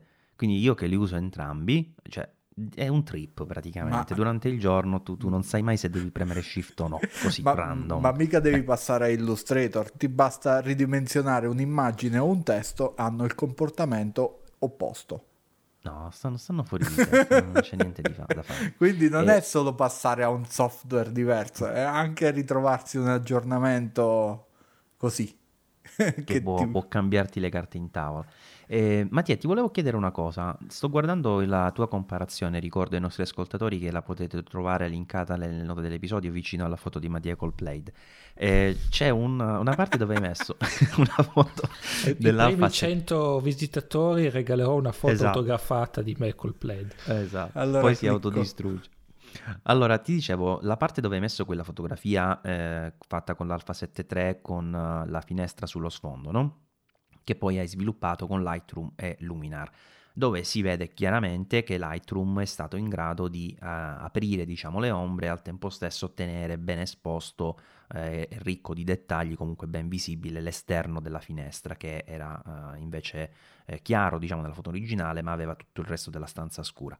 Quindi Lightroom in questo senso rispetto a Luminar ha fatto un lavoro migliore perché l'immagine di Luminar per tirarti bene eh, le ombre, diciamo, per farti vedere bene la stanza all'interno, a parte la questione rumore, eh, comunque ti ha mh, reso difficile o quantomeno credo impossibile, forse da quello che vedo, recuperare poi la giusta esposizione dell'esterno, giusto? Giusto. Ho interpretato. Eh.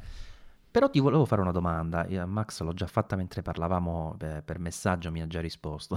eh, cioè, io a prescindere da tutto, no? io sono sicuramente certo che eh, l'immagine finale eh, di Lightroom, per dire, è l'immagine che uno, tra virgolette, vorrebbe, nel senso che eh, la possibilità, la, eh, rappresenta diciamo, la possibilità di poter fare uno scatto e poi di recuperare l'impossibile.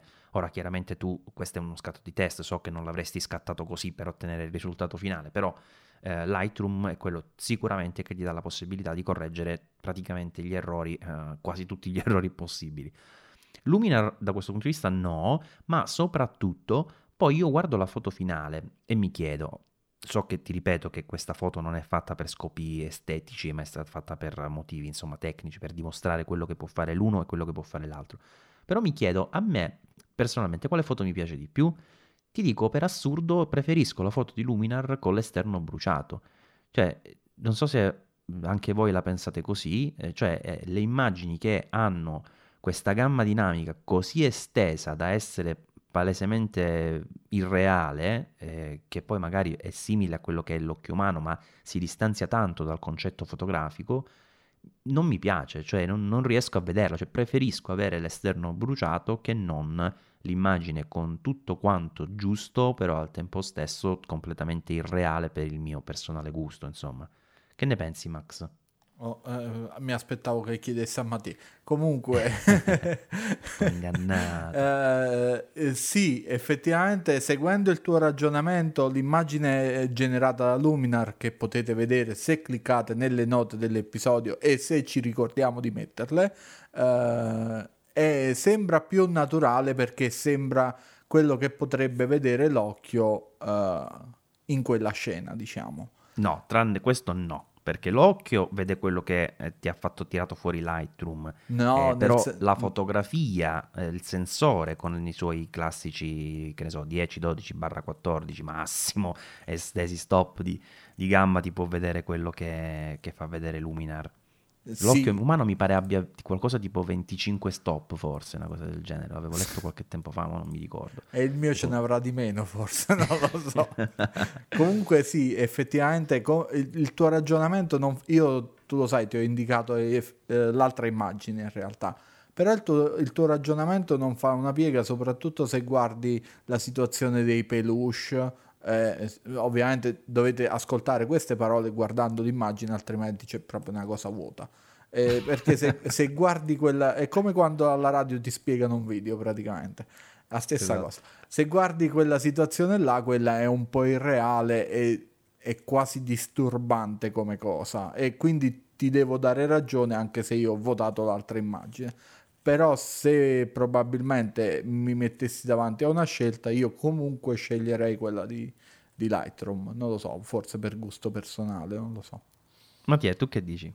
Ma guardi, io faccio solo un appunto su questo test, nel senso che eh, l'ho fatto questa serie, ho messo questa serie di esempi perché la cosa strana di Luminar è che se tu hai una, una foto con una zona so, sovraesposta, che può essere in questo caso la finestra, e provi mm-hmm. soltanto a recuperare le alte luci, senza toccare nient'altro, Luminar recupera quasi lo stesso, lo stesso livello che recupera Lightroom se invece in quella foto con l'umida, oltre a recuperare le alte luci, eh, alzi le esposizioni, eh, um, apri le, le, ombre, eccetera, eccetera, mm. allora Luminar non riesce più a recuperarti lo stesso livello di, di alte luci, cosa che invece l'altro può fare. Quindi in realtà quel, quell'esempio lì era un esempio per far vedere che Luminar sembra avere un, quasi un problema a livello di algoritmo, nel senso che se tocchi troppi settaggi poi non riesci più a gestirli tutti insieme. Sì, sì, sì. Uh, sì ma eh, ci tengo a precisare che non era, uh, cioè la, la, mia questione non è riferita a queste specifiche immagini no, no, no, a questo specifico capito. setup di software. Eh, l'ho diciamo, capito, era solo per, però l'esempio era solo proprio per far vedere quello. Sul discorso, è vero, sul, su poi quello che, diciamo, quello che Lightroom è riuscito a recuperare ne fa quasi una foto HDR, eh, sì, nel senso che tutte le alte luci fuori sono, sono state recuperate e eh, l'interno con il divano, il, il comodino eccetera sono, sono perfettamente esposti, mentre Luminar ha eh, recuperato meno alte luci, però allo stesso tempo dà un'atmosfera forse un po' più, chiamiamolo cinematografica, come per dire, in cui... Eh, eh, quindi sì, in effetti ci sta. Poi questi test qua, come hai detto già tu, nel senso sono per vedere fino a che, cioè per tirare, eh, vedere fino a che punto il software riesce a recuperare. Poi se vai a zoomare su queste immagini comunque vedi un po' di umore, cioè non sono poi perfette da un punto di vista tecnico. Certo. Eh, sono poi io quella scena lì la uso anche per i miei test di gamma dinamica con, con le varie macchine, quindi anche lì io, io poi dei test faccio vedere 3-4 stop di, di recupero, ma poi 3-4 stop di recupero spesso non ti servono eh, per cui, a meno che non hai sbagliato completamente la foto. non hai sbagliato esposizione, però comunque insomma, eh, però era questo, era più che altro un ragionamento sul fatto che Luminar eh, si comportava un po' strano a seconda dei settaggi che toccavi, per cui anche lì secondo me è soltanto una questione poi di, di soft, a livello software da, da aggiustare. Comunque sì, sicuramente poi eh, l'occhio umano vede meglio l'immagine eh, elaborata da Lightroom, ehm, eh, Luminar ha elaborato qualcosa di un po' più cinematografico, insomma un po' più, come dire, uno stile un po' suo, diciamo così. E... Va bene, boh, va bene. Comunque, che... buoni software che speriamo insomma crescano nel, nel, futuro per avere un po' di concorrenza che, che sicuramente fa bene a, a, Adobe. Basta che poi alla fine non vada a copiare le schifezze di, di Luminar come sta facendo con Photoshop, copiando affiniti. Piccoli Vabbè. software crescono piccoli software crescono, giusto? E allora, il titolo della puntata è fatto. E anche quello è fatto. Max, me la fai una, una sigletta per C'è posta per noi? C'è posta per noi. Hai visto? Allora, sezione molto breve per la verità. Abbiamo un messaggino su Twitter di eh, Domenico D'Urso che richiama quello che dicevamo prima della Olympus eh, M1X, eh, in quanto eh, lui sosteneva, dice, non potrebbe essere eh, ideale, diciamo, per attaccare il segmento fotosportiva anche a bordo campo, magari per le Olimpiadi, oppure naturalistica con dei super tele come un 600 mm f4. E beh, in realtà, Mattia, mi pare che era il filone che stavi sottolineando tu prima, giusto? Sì, uh, secondo me per la foto sportiva è un po' più difficile, nel senso che uh, insomma anche per chi poi fotografa eventi importanti, come può essere la finale di Champions League, piuttosto che comunque eventi anche al chiuso in cui la luce non è, può essere così buona come uh, in esterna durante il giorno, ripeto, il micro terzi un po' soffre a livello di altiso, cosa che ormai invece le, le full frame o anche le ammiraglie Nikon e Canon che vengono usate per questi eventi hanno, danno molte più possibilità ai fotografi.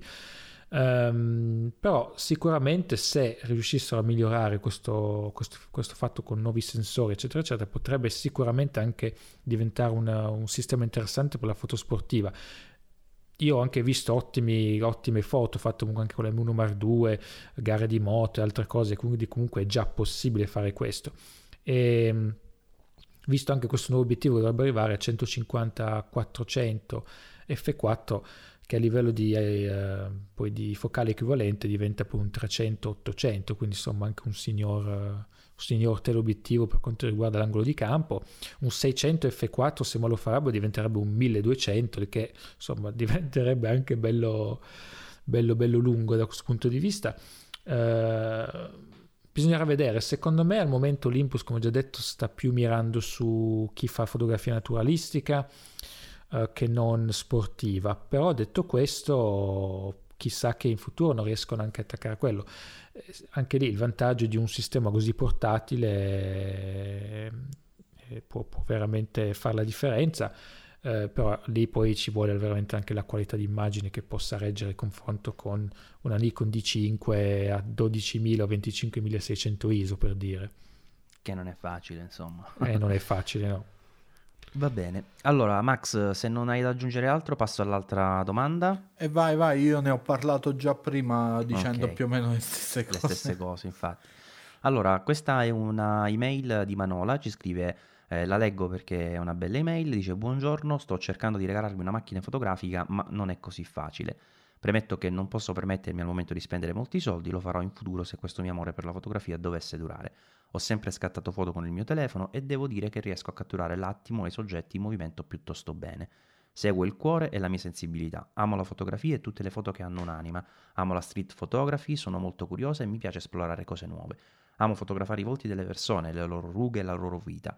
Amo i paesaggi, amo i dettagli, insomma, amo tutto ciò che mi fa smuovere l'anima, battere il cuore nel bene o nel male.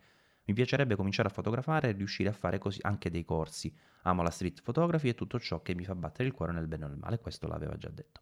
Detto questo, che tipo di macchina mi consigliate di acquistare? Una reflex o una compatta? Allora, io ti dico busta numero A o busta numero B, no, scelgo la C, nel senso che eh, per il tipo di fotografia che vuole fare Manola, secondo me la mirrorless è più indicata perché, eh, soprattutto una magari compatta, ti consente di avere un approccio più intimo rispetto alla fotografia, rispetto anche alle persone che vuoi fotografare. Eh, io ho notato spesso che la reflex soprattutto quelle più imponenti, ti mettono in una condizione per cui la persona di fronte si, mm, si un po' si imbarazza, se vogliamo, comunque si, eh, si, trova insomma in una condizione per la quale eh, cerca di eh, creare quasi una postura, una mimica che magari non è la sua. La reflex ha questo, tra virgolette, difetto, se vogliamo. La compatta sì, passa inosservata, ma poi è il prodotto che non ti rende dal punto di vista qualitativo. La mirrorless, soprattutto una compatta, magari con un 50 mm per dire, che mi sembra abbastanza uh, indicato per tutte le cose che mi hai detto. Ovviamente l'ideale sarebbe avere tanti obiettivi, ma per partire potresti partire da lì. Eh, mi sembra una soluzione buona perché ti consente di avere un approccio più intimo sia alla fotografia in generale, ma anche alla, con il rispetto diciamo, dei soggetti che intendi fotografare e al tempo stesso ti offre una qualità che è tranquillamente paragonabile insomma a quelle delle reflex perché come sapete alla fine ci manca solo lo specchio insomma poi soprattutto oggi con tutte le full frame che ci sono eccetera eccetera. Dici però che non vuoi spendere tanti soldi in questa fase eh, fortunatamente le alternative ci sono diciamo che proprio da dirti adesso subito quale macchina acquistare mm, non saprei così su due piedi non mi ero preparato una risposta magari nel frattempo ci avranno pensato i miei colleghi eh, per cui ecco, passo, passo, la parola, passo, la parola, a loro. Max, tu che prima non hai parlato relativamente all'Olympus, che, che cosa consiglieresti a Manola? Sì, innanzitutto io parto da, da, un presupposto, forse lei ha scritto compatta ma non voleva scrivere proprio compatta. Che è pure possibile. E sì. magari si voleva identificare un'altra cosa. Purtroppo dobbiamo mettere già subito le mani in avanti perché il problema budget si pone, non ci ha dato una cifra, però dicendo che non può spendere soldi, io tendo a identificare un budget sui 500 euro più o meno. Eh, grosso modo, credo, qualcosa del eh genere. Sì, sì, sì, pure io. E, mh, quindi ti dico come la vedo io. Uh, con 500 euro ci prendi o una EOS 800D usata oppure ci prendi una 4000D o se proprio sei bravissimo e segui sagge offerte e ci prendi una 2000D eh, nuova. Ma stai parlando che... di reflex però? Reflex, reflex. Mm-hmm. Sono tutte reflex, che sono macchine uh, per lo più interessanti, ma che potrebbero risultarti um, pesanti nel senso non del peso, ma uh, della, dello st- mm, cioè, di, del tipo di approccio allo stile di fotografia che vuoi fare. Quindi io la... se arriva, come dice lei, da smartphone, sì, hai eh, ragione. Io mm, la reflex te la sconsiglio perché oramai secondo me ha senso comprare una reflex quando devi iniziarci a spendere un po' di soldi, ovvero per me diciamo che sotto a, a una reflex full frame non ha più senso al giorno d'oggi spendere soldi per una reflex. Questo è il mio pensiero. Quindi che cosa devi comprare? Puoi, puoi propendere per una Olympus, per la EM10 se non mi sbaglio, la Mark II, che si trova a buon prezzo. Se, se te lo puoi permettere potresti trovare eh, qualcosa di, di Fujifilm, eh, quindi la, la X-E3 o la XA3 o al limite anche qualcosa di Canon se per te il marchio uh, ha ancora la sua importanza storica o quello che, che, ne vuoi vedere, però tu non ci parli di marchi, quindi mm, in realtà non dovrei farlo nemmeno io. Uh, quindi... Pure la XT100, scusa, pensavo mh, a mm, Fujifilm. Sì, sì, ma non anche una, GX, una GX9 di, pa- di Panasonic, insomma... Eh, dovresti orientarti appunto sul mondo mirrorless e come diceva Maurizio prendi puoi prendere anche un kit perché alla fine sì, ti piace fare la fotografia street e quindi noi ti consiglieremo tutta la vita un obiettivo fisso luminoso. Però eh, ti toccherà fare anche la foto del cugino alla comunione, quindi eh, per, perché, perché, co- ma perché? Perché, perché quando acquisti una, una, macchina fotografica sei il fotografo, quindi eh, ti, ti, toccheranno anche cose che non vuoi fare, che, di, di, cui non te ne potrà importare praticamente di meno, però sei, sei automaticamente il fotografo de, della famiglia e anche dei vicini e di tutto il paese. E quindi uh, scegli fra, fra, le mirrorless uh, che saranno sicuramente più facili per te da usare perché tu vieni da uno smartphone e quindi uh, l'approccio non è simile perché qui avrai tantissime altre opzioni da tenere sotto controllo, ma almeno hai quello che vedi e quello che ottieni, che è già una, una grandissima fase di partenza. Poi le mirrorless che abbiamo citato sono tutte già predisposte per comunicare con gli smartphone, quindi hai la possibilità di condividere i tuoi scatti praticamente in un attimo se non stai a sentire tutto quello che abbiamo detto prima rispetto al wifi. e quindi sì, allora io per dire XT100, come diceva Maurizio giustamente, oppure Olympus M10 Mark II. Che poi c'era stata la XA3, ti ricordi in questi giorni di offerte eh, a 300? Sì, sì quella, quella, quella eh. eh, ti, ti, racconto un piccolo aneddoto. Eh, si è trovato un amico che doveva fare un regalo a, a un'altra amica che è appassionata di fotografia e, e si è trovato proprio in quei giorni là gli ho detto non è che devi prendere questa adesso devi comprare questa perché era, era un prezzo talmente assurdo. Eh ma quella che c'aveva era più grande. Eh sì gli ho fatta prendere io gli ho fatta pre- ma era una bridge capito? Era una bridge ah, eh, che, che, ovviamente aveva la sua ottica 25 x 20 x queste cose qua però gli ho detto stammi a sentire a me, prendigli questa, fa, fai un figurone perché è una macchina che costa 600 e tu la paghi 350. E poi eh, eh, quando vorrà l'obiettivo più lungo se lo compra, insomma. Eh, no, vabbè, ma poi no. la, la, fotocamera quant'è al chilo adesso?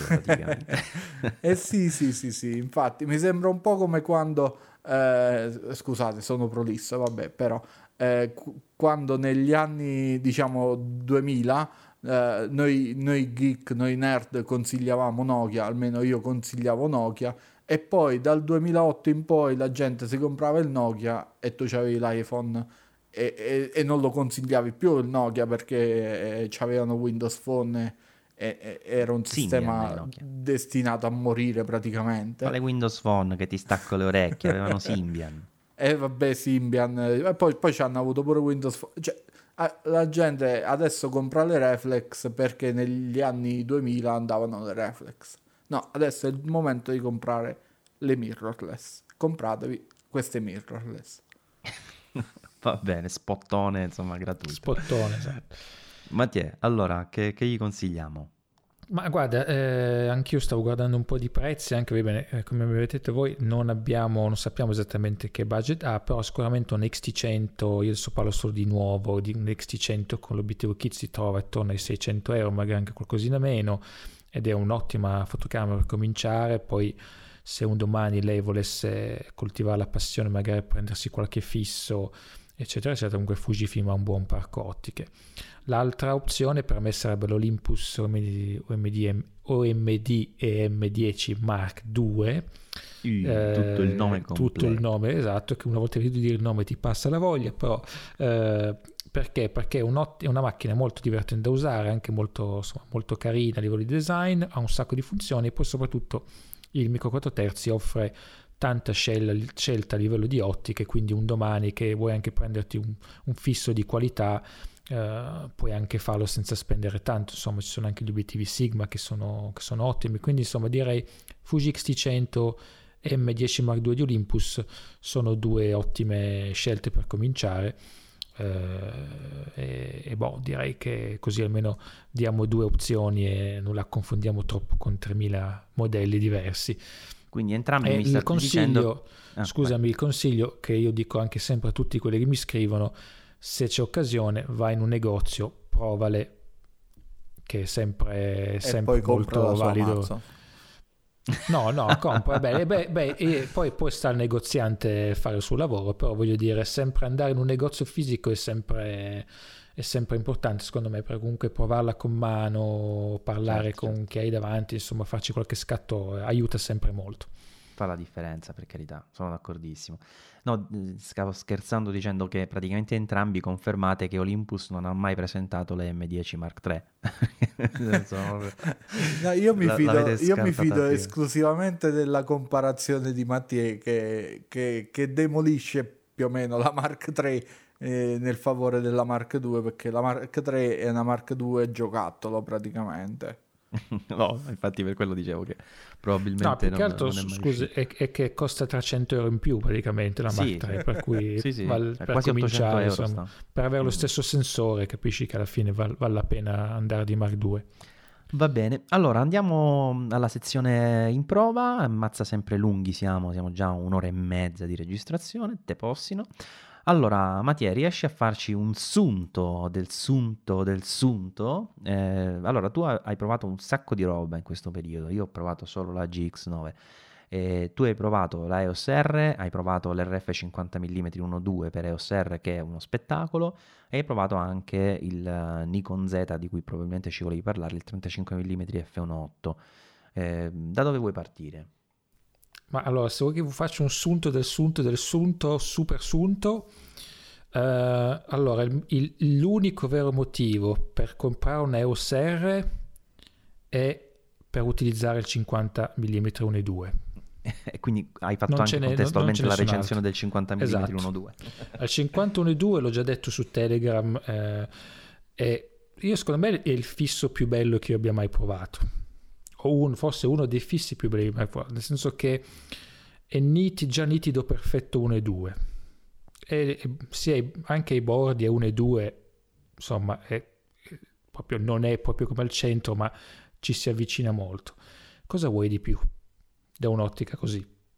L'abbiamo messo a confronto con il vecchio 51.2 reflex che demolisce praticamente. Che a me infatti non era mai piaciuto quell'obiettivo. E, e porca miseria, cioè... Eh, tant'è che le, le, prime prove che abbiamo fatto, sia, sia io che, che, Eder, eravamo lì a zoomare un e due sull'occhio, su quello, su quello, dice ma non è possibile, cioè, sarà gli Exif che mi dà il diaframma sbagliato, non può essere un e due così nitido, non ha senso. Eppure così, hanno fatto un, un'ottica bomba che poi eh, costa al suo costo e insomma è un, anche di un prodotto di nicchia eccetera eccetera. Però caspita veramente veramente una gran bella ottica e sicuramente il, il, l'unico cioè il motivo principale per cui volere una, una EOS R. l'EOS R è una macchina che mi è piaciuta tanto per tutto quello che riguarda il design, l'ergonomia, la facilità di utilizzo, il menu, cioè è, è, è piacevole da usare, facile da usare, intuitivo, capisci tutto Beh, il volo. Canon, è una Canon. Eh no, ma io sai, io le Canon non le conosco così bene come voi, per cui io insomma, ho avuto proprio piacere anche a scoprire questo, questo, questo modo di, di, di, concepire una macchina fotografica. Eh, anche il fatto che, stupidaggine, ma qualsi, la maggior parte delle funzioni, dei settaggi che hai nel menu, c'hai il, l'opzione eh, aiuto che ti dà una descrizione del settaggio, eh, che è anche facilissimo da capire. Quindi eh, veramente le volte in cui ho dovuto aprire il manuale è stato pochissimo e l'ho dovuto fare più che altro perché nel paragone che ho finito con la 7 Mark III ho dovuto andare a cercare di capire piccoli dettagli eccetera eccetera. Però per un, utilizz- per un utente normale secondo me il manuale non lo, non lo apri mai. Cioè, quindi tanto di cappello da questo punto di vista. Uh, il touchscreen funziona benissimo molto reattivo uh, poi lo, sch- lo schermo si, si, apre può essere ruotato 180 gradi uh, il mirino ottimo molto luminoso nitido eh, poi mi, mi, è piaciuto anche questo nuovo um, questo touch bar sul retro uh, che uno di voi ha accennato prima mi sembra uh, che è un po' strano nel senso che è una, è una barra che risponde al, al, tocco del dito però non ti dà nessun feedback. Uh, non vibra né niente non, e, ovviamente non è una classica ghiera. Per cui se lo usi come una ghiera normale che ne so per alzare o abbassare gli ISO è un po' strano però la, la figata è che questa roba qua tu la puoi configurare come ti pare piace, ad esempio puoi alzare, abbassare gli ISO se muovi appunto il dito sopra da, da, sinistra a destra o destra a sinistra, però puoi decidere di tornare a ISO 100 toccando la parte sinistra oppure di andare a ISO automatico toccando la parte destra. Oppure decidi di uh, scorrere che so, cambiare l'ISO scorrendo, però se tocchi a sinistra cambi il bilanciamento del bianco, se tocchi a destra attivi uh, il rivelamento volti per dire, cioè è, ti si apre un mondo di configurazione soltanto per un cosetto uh, di un centimetro dietro la fotocamera. Uh, tant'è che alla fine l'ho trovato persino troppo complesso perché poi dici allora cosa faccio? Faccio il destro, faccio così, cioè spendi una giornata a cercare di capire come configurare sta cosa. Eh, però eh, quindi diciamo che se, lo, se puoi usarlo come una ghiera normale non ha tanto senso. Se poi invece capisci tutte queste opzioni in più che puoi usare, può essere, può essere utile in effetti. Secondo me è meglio rimanere su un settaggio principale unico, tipo che ne so, la sistema ISO piuttosto che modalità di autofocus o altro, che se no ti vai un po' a confondere. Però può diventare un, un, un insomma, una cosa, è una cosa interessante, qualcosa di diverso dai soliti bottoni, tasti, ghiere e quant'altro che si trovano sulle altre macchine e con un po' di, di abitudine è diventato un alleato inaspettato nel mia del mio percorso fotografico con la Canon EOS R. Oh, Oh, come sei sexy. l'unica, eh, grazie, lo so, eh, col- con questo plaid rosso che mi tiene caldo in più, vedi che il, il- Ah, ti, scoprono novità, massimo. rosso, il Es- Blade esatto. rosso. il rosso. Senti, no, però la cosa che consiglio eh, a chiunque abbia la EOS R, non so quanti ce l'abbiano, è di di- no, no, di comprare il 51.2 oppure vendersela, esatto. No, però a parte il 51.2, se si usa quella roba lì, eh, eh, è meglio attivare quella funzione che te lo fa sbloccare, cioè tu metti il dito sulla parte sinistra per mezzo secondo, lui si sblocca, altrimenti a forza di girare la macchina poi ti trovi tutte le impostazioni cambiate perché ovviamente sta roba è sensibile, basta che la sfiori e, e ti, cambia, ti cambia quello che, che gli hai impostato. Eh, vabbè, tolto questa piccola diatriba su sta roba qua, per il resto è una macchina appunto bellissima da usare, però quando la confronti alla 7 Mark III, che secondo me è la, la- la concorrente più, più diretta, perde su tutto, cioè la gamma Mi dinamica... pare anche rispetto alla Nikon la Z7, An- no? Anche, sì, anche adesso non- con la Z7 o la Z6 non l'ho ancora fatto, però mi basta vedere con la 7 Mark III, c'è la gamma dinamica, il livello di recuperi ombre o anche alte luci, non, non- non regge il confronto. Gli alti ISO non li regge i confronti, soprattutto lato video, io non so perché Canon ti, ti, ti dia la possibilità di andare fino a 100.000, 400 ISO eh, in modalità video perché è talmente imbarazzante il rumore che c'è a quell'altezza lì, cioè piuttosto dammi, cioè, non, non darmi quell'opzione lì perché eh, poi sta cosa del 4K, le- cioè, il sensore viene croppato di quasi 2x, 1.8 e qualcosa, per cui qualsiasi grandangolo hai sulla macchina lo perdi quando registri in 4K, cioè cose di questo genere sono, sono abbastanza noiose, anche il rolling shutter è molto molto più eh, diciamo presente sulla, sulla Canon. E poi anche lì lo sca- la- l'autofocus è veramente ottimo anche se secondo me ha un po' di problema a livello di, di software perché mi ha dato dei risultati veramente ottimi con soggetti molto difficili e risultati più mediocri con soggetti più lenti e facili per cui non so, Mhm. fa al contrario sta Canon Eh, però secondo me a parte che potrebbe anche essere che comunque magari o ci sono problemi di configurazione con certe ottiche, perché a, parte le due ottiche native che ho usato, c'è il 2405 F4 e il 51.2, il resto ho usato un 70-202.8 Canon, la, la- la Mark III, eh, e poi ho usato un po' di Sigma, di, obiettivi Sigma. Quindi potrebbe anche essere magari una conta- compatibilità ancora non ottimale con tutte le ottiche, piuttosto però, insomma, a livello di autofocus è mh, velocissimo, però ogni tanto poi eh, fa un po'...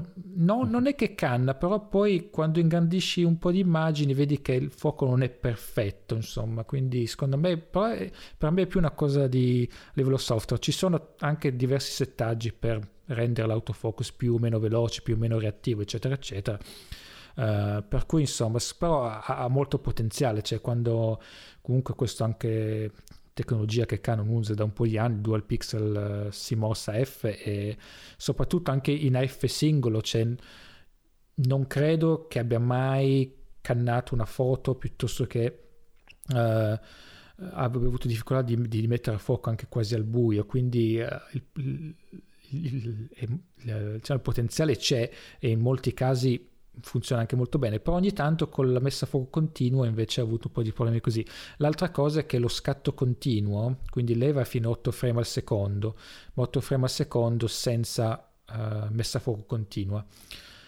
Lì devi scendere a 5 frame al secondo, però comunque ti dà sempre la priorità al scatto invece che la priorità a fuoco. Se vuoi priorità a fuoco e messa a fuoco continua, vai a 3 frame al secondo. Nel 2018, quasi 2019, voglio dire, Non se puele. Eh, cioè a Canon a svegliate un po' Ehm, quindi questo cioè, e- e- mi spiace io sto infatti ho- sto finendo anzi ho quasi finito EOS R contro A7 Mark III su mirrorless comparison e pensavo un A7 cioè tu- tutto l'hardware della 7 Mark III nel corpo di una EOS R probabilmente ci si avvicina veramente tanto al corpo perfetto.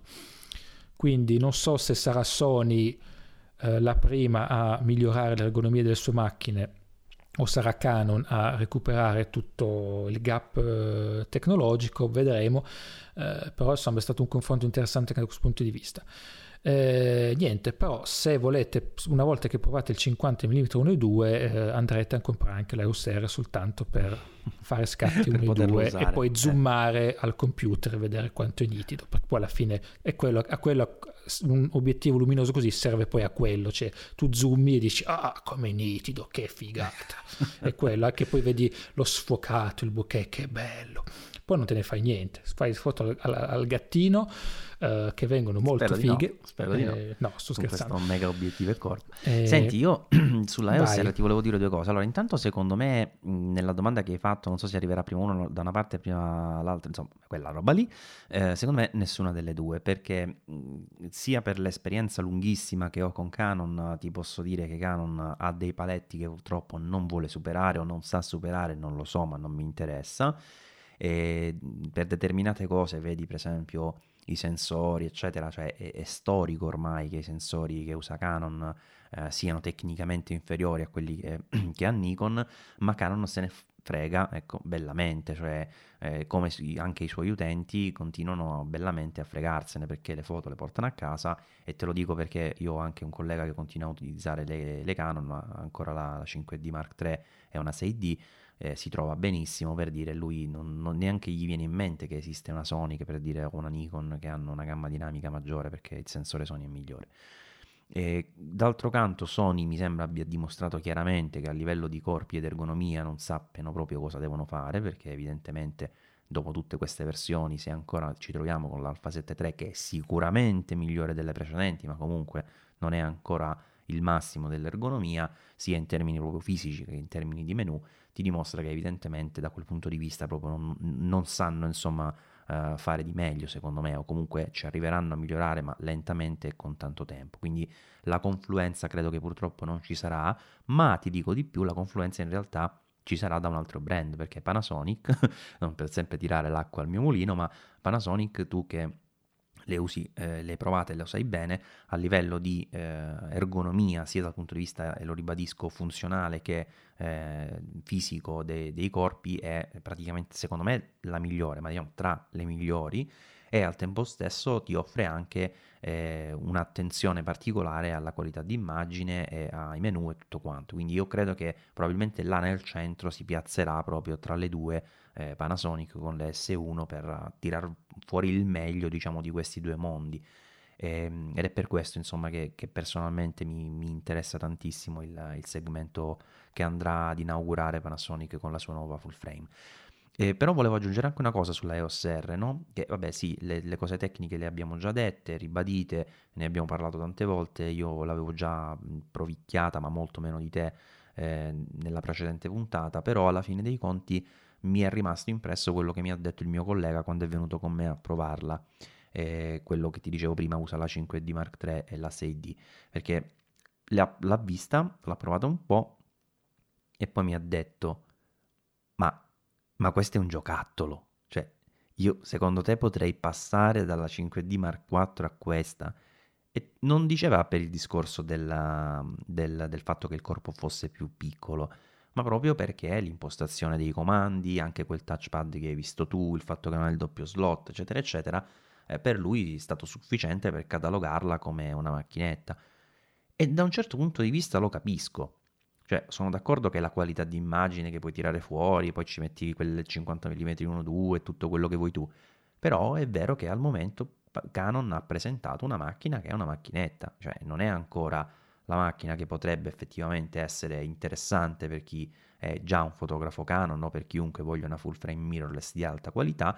E quindi forse si spiega anche questo repentino abbassamento di prezzo che probabilmente con l'uscita di un nuovo modello andrà eh, poi a, a, riposizionarla nel suo habitat naturale che è quello della 6D come dicevo tempo fa eh, quindi ben più sotto insomma di quello che può essere una reflex tra virgolette professionale Questo relativamente alla EOS. Poi volevo dire due paroline, proprio due, due, due, e chiudiamo sulla Panasonic GX9, che è una macchina non più recentissima, eh, ed è anche una macchina che onestamente avevamo un pochino, credo tutti quanti, bistrattato, perché? Perché porta un nome fastidioso, no? Perché la GX9 ti dà l'idea di essere l'erede della GX8, ma in realtà eh, come macchina è più un'evoluzione della GX85, diciamo così, no?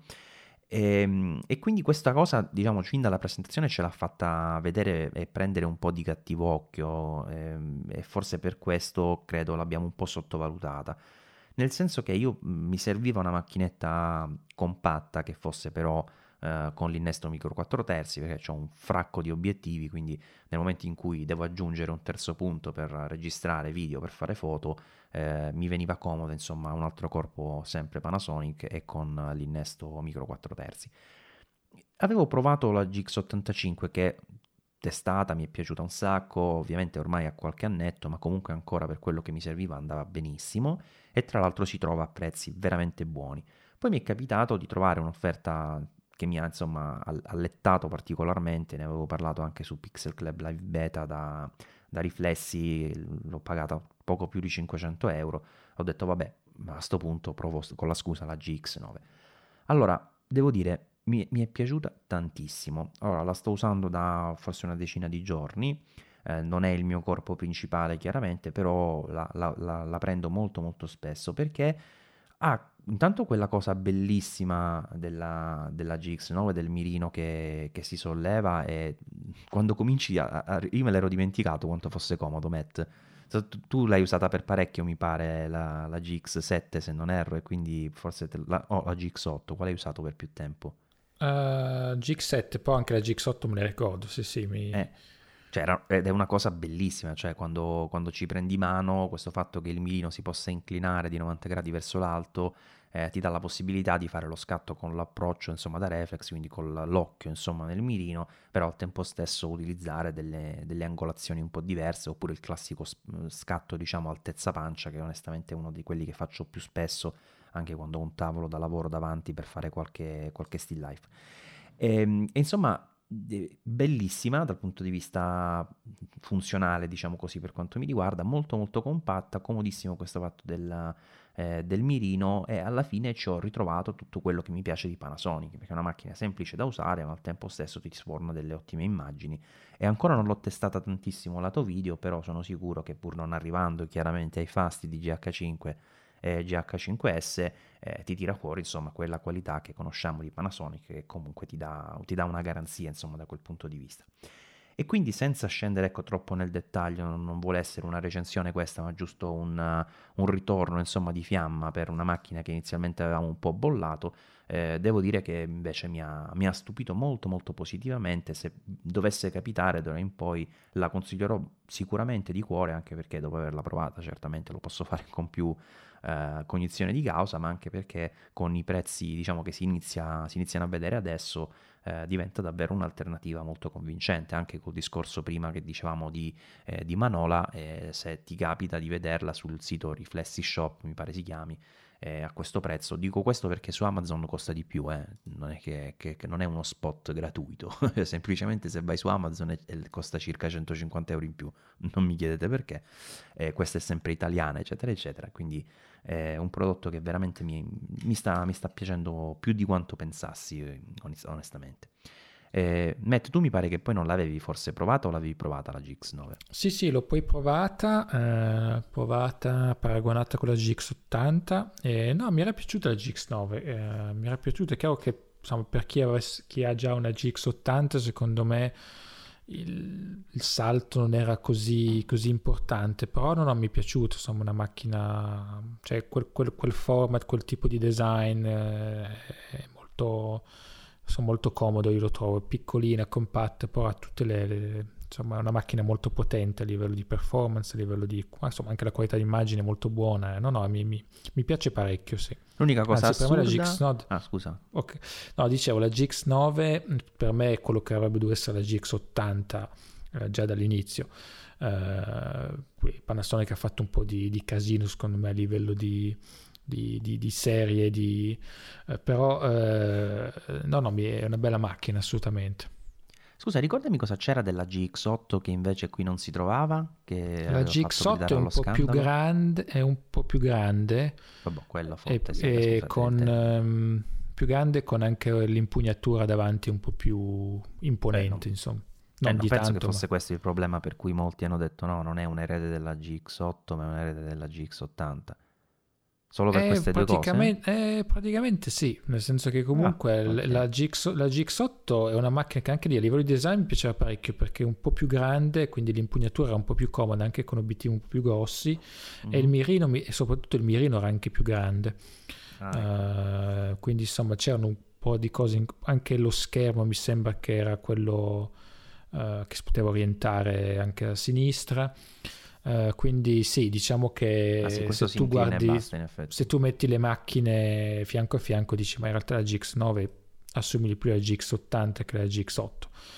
Però, sì, vabbè, sì, per carità, eh, dal punto di vista estetico sì, però sì. ecco a livello di, di, contenuti mi è sembrato comunque un upgrade piacevole, insomma, poi è vero che se hai già la GX8, ma questo penso che valga quasi un po' per tutto, cioè sì, io per esempio no, ho la XT2 carità. con tutto che la XT3 mi avete eh, tutte e due descritto infinite migliorie, io poi la guardo e dico vabbè ma per quello che mi serve va benissimo, cioè non, non, mi, viene, non mi, è venuto mai neanche in mente di prendere una XT3 con tutto che onestamente la, i vantaggi che mi avete descritto non è che non li veda, ecco. Quindi secondo me quando si parla ecco, di una generazione all'altra, soprattutto con macchine che vengono aggiornate abbastanza di frequente, i cambiamenti non sono mai così importanti da dire beh faccio il passaggio insomma ogni anno.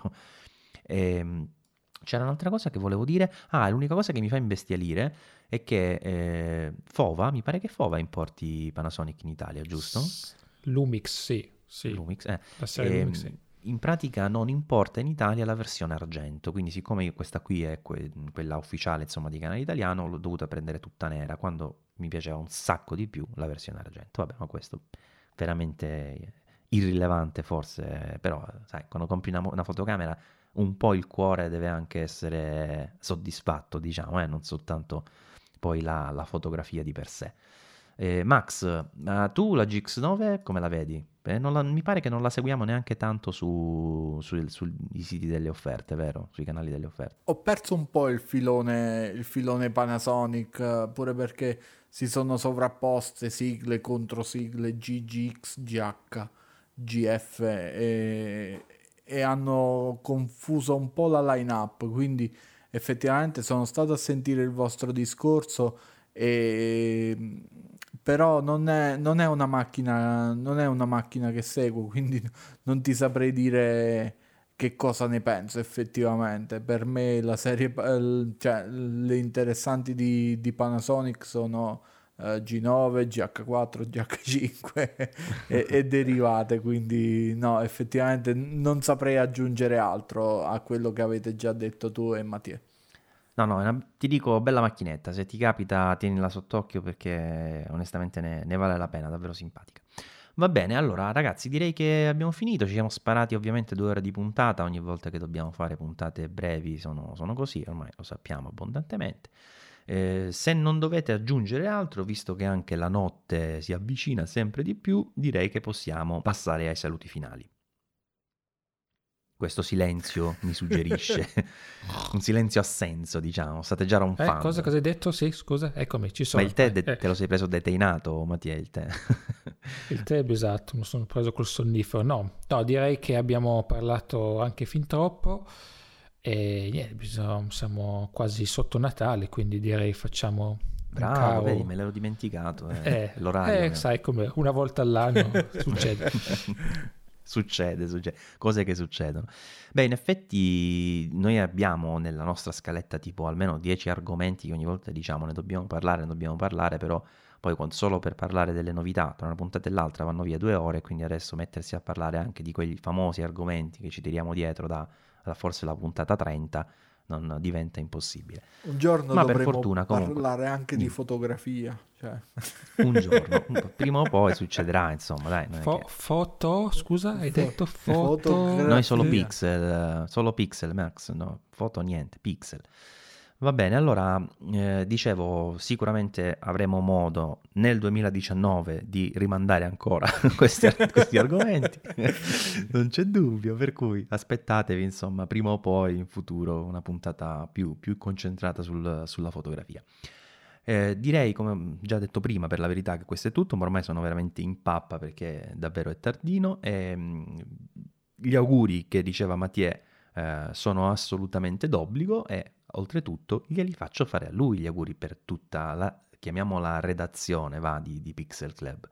Vado? Vai, vai, auguraci. Vado. A, a, vi augurio.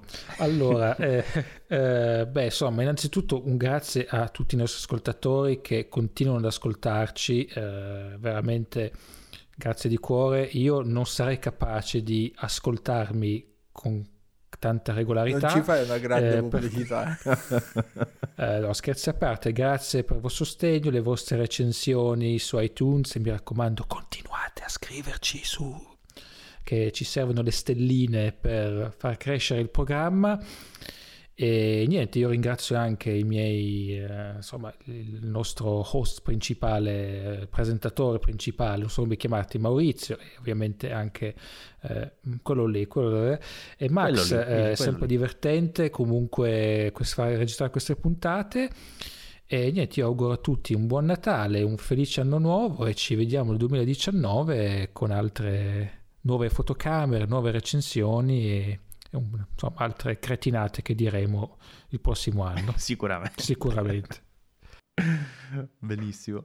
Max, un saluto? Sì, volevo fare un saluto e mh, mm, uh, purtroppo siccome Mattia ha fatto gli auguri per un buon 2019, vorrà dire che qualcuno deve montare la puntata prima del 2019, altrimenti vanifica tutti gli auguri.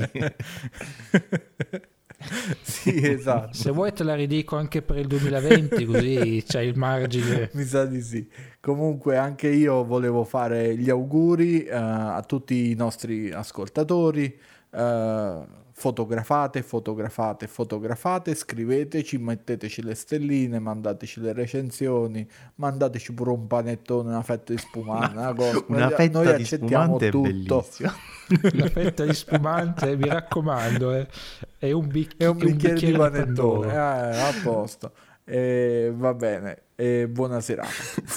Come avrete capito siamo stanchi, comunque i miei due colleghi hanno salutato abbondantemente, per cui non mi dilungo anche io e vi saluto e vi rimando al 2019 dove troverete ancora qui Pixel Club con la puntata 40 tra l'altro, inizieremo l'anno, l'anno nuovo con la puntata 40 quindi sarà sicuramente una buona partenza. E alla prossima allora, ciao ciao! E ciao! e ciao!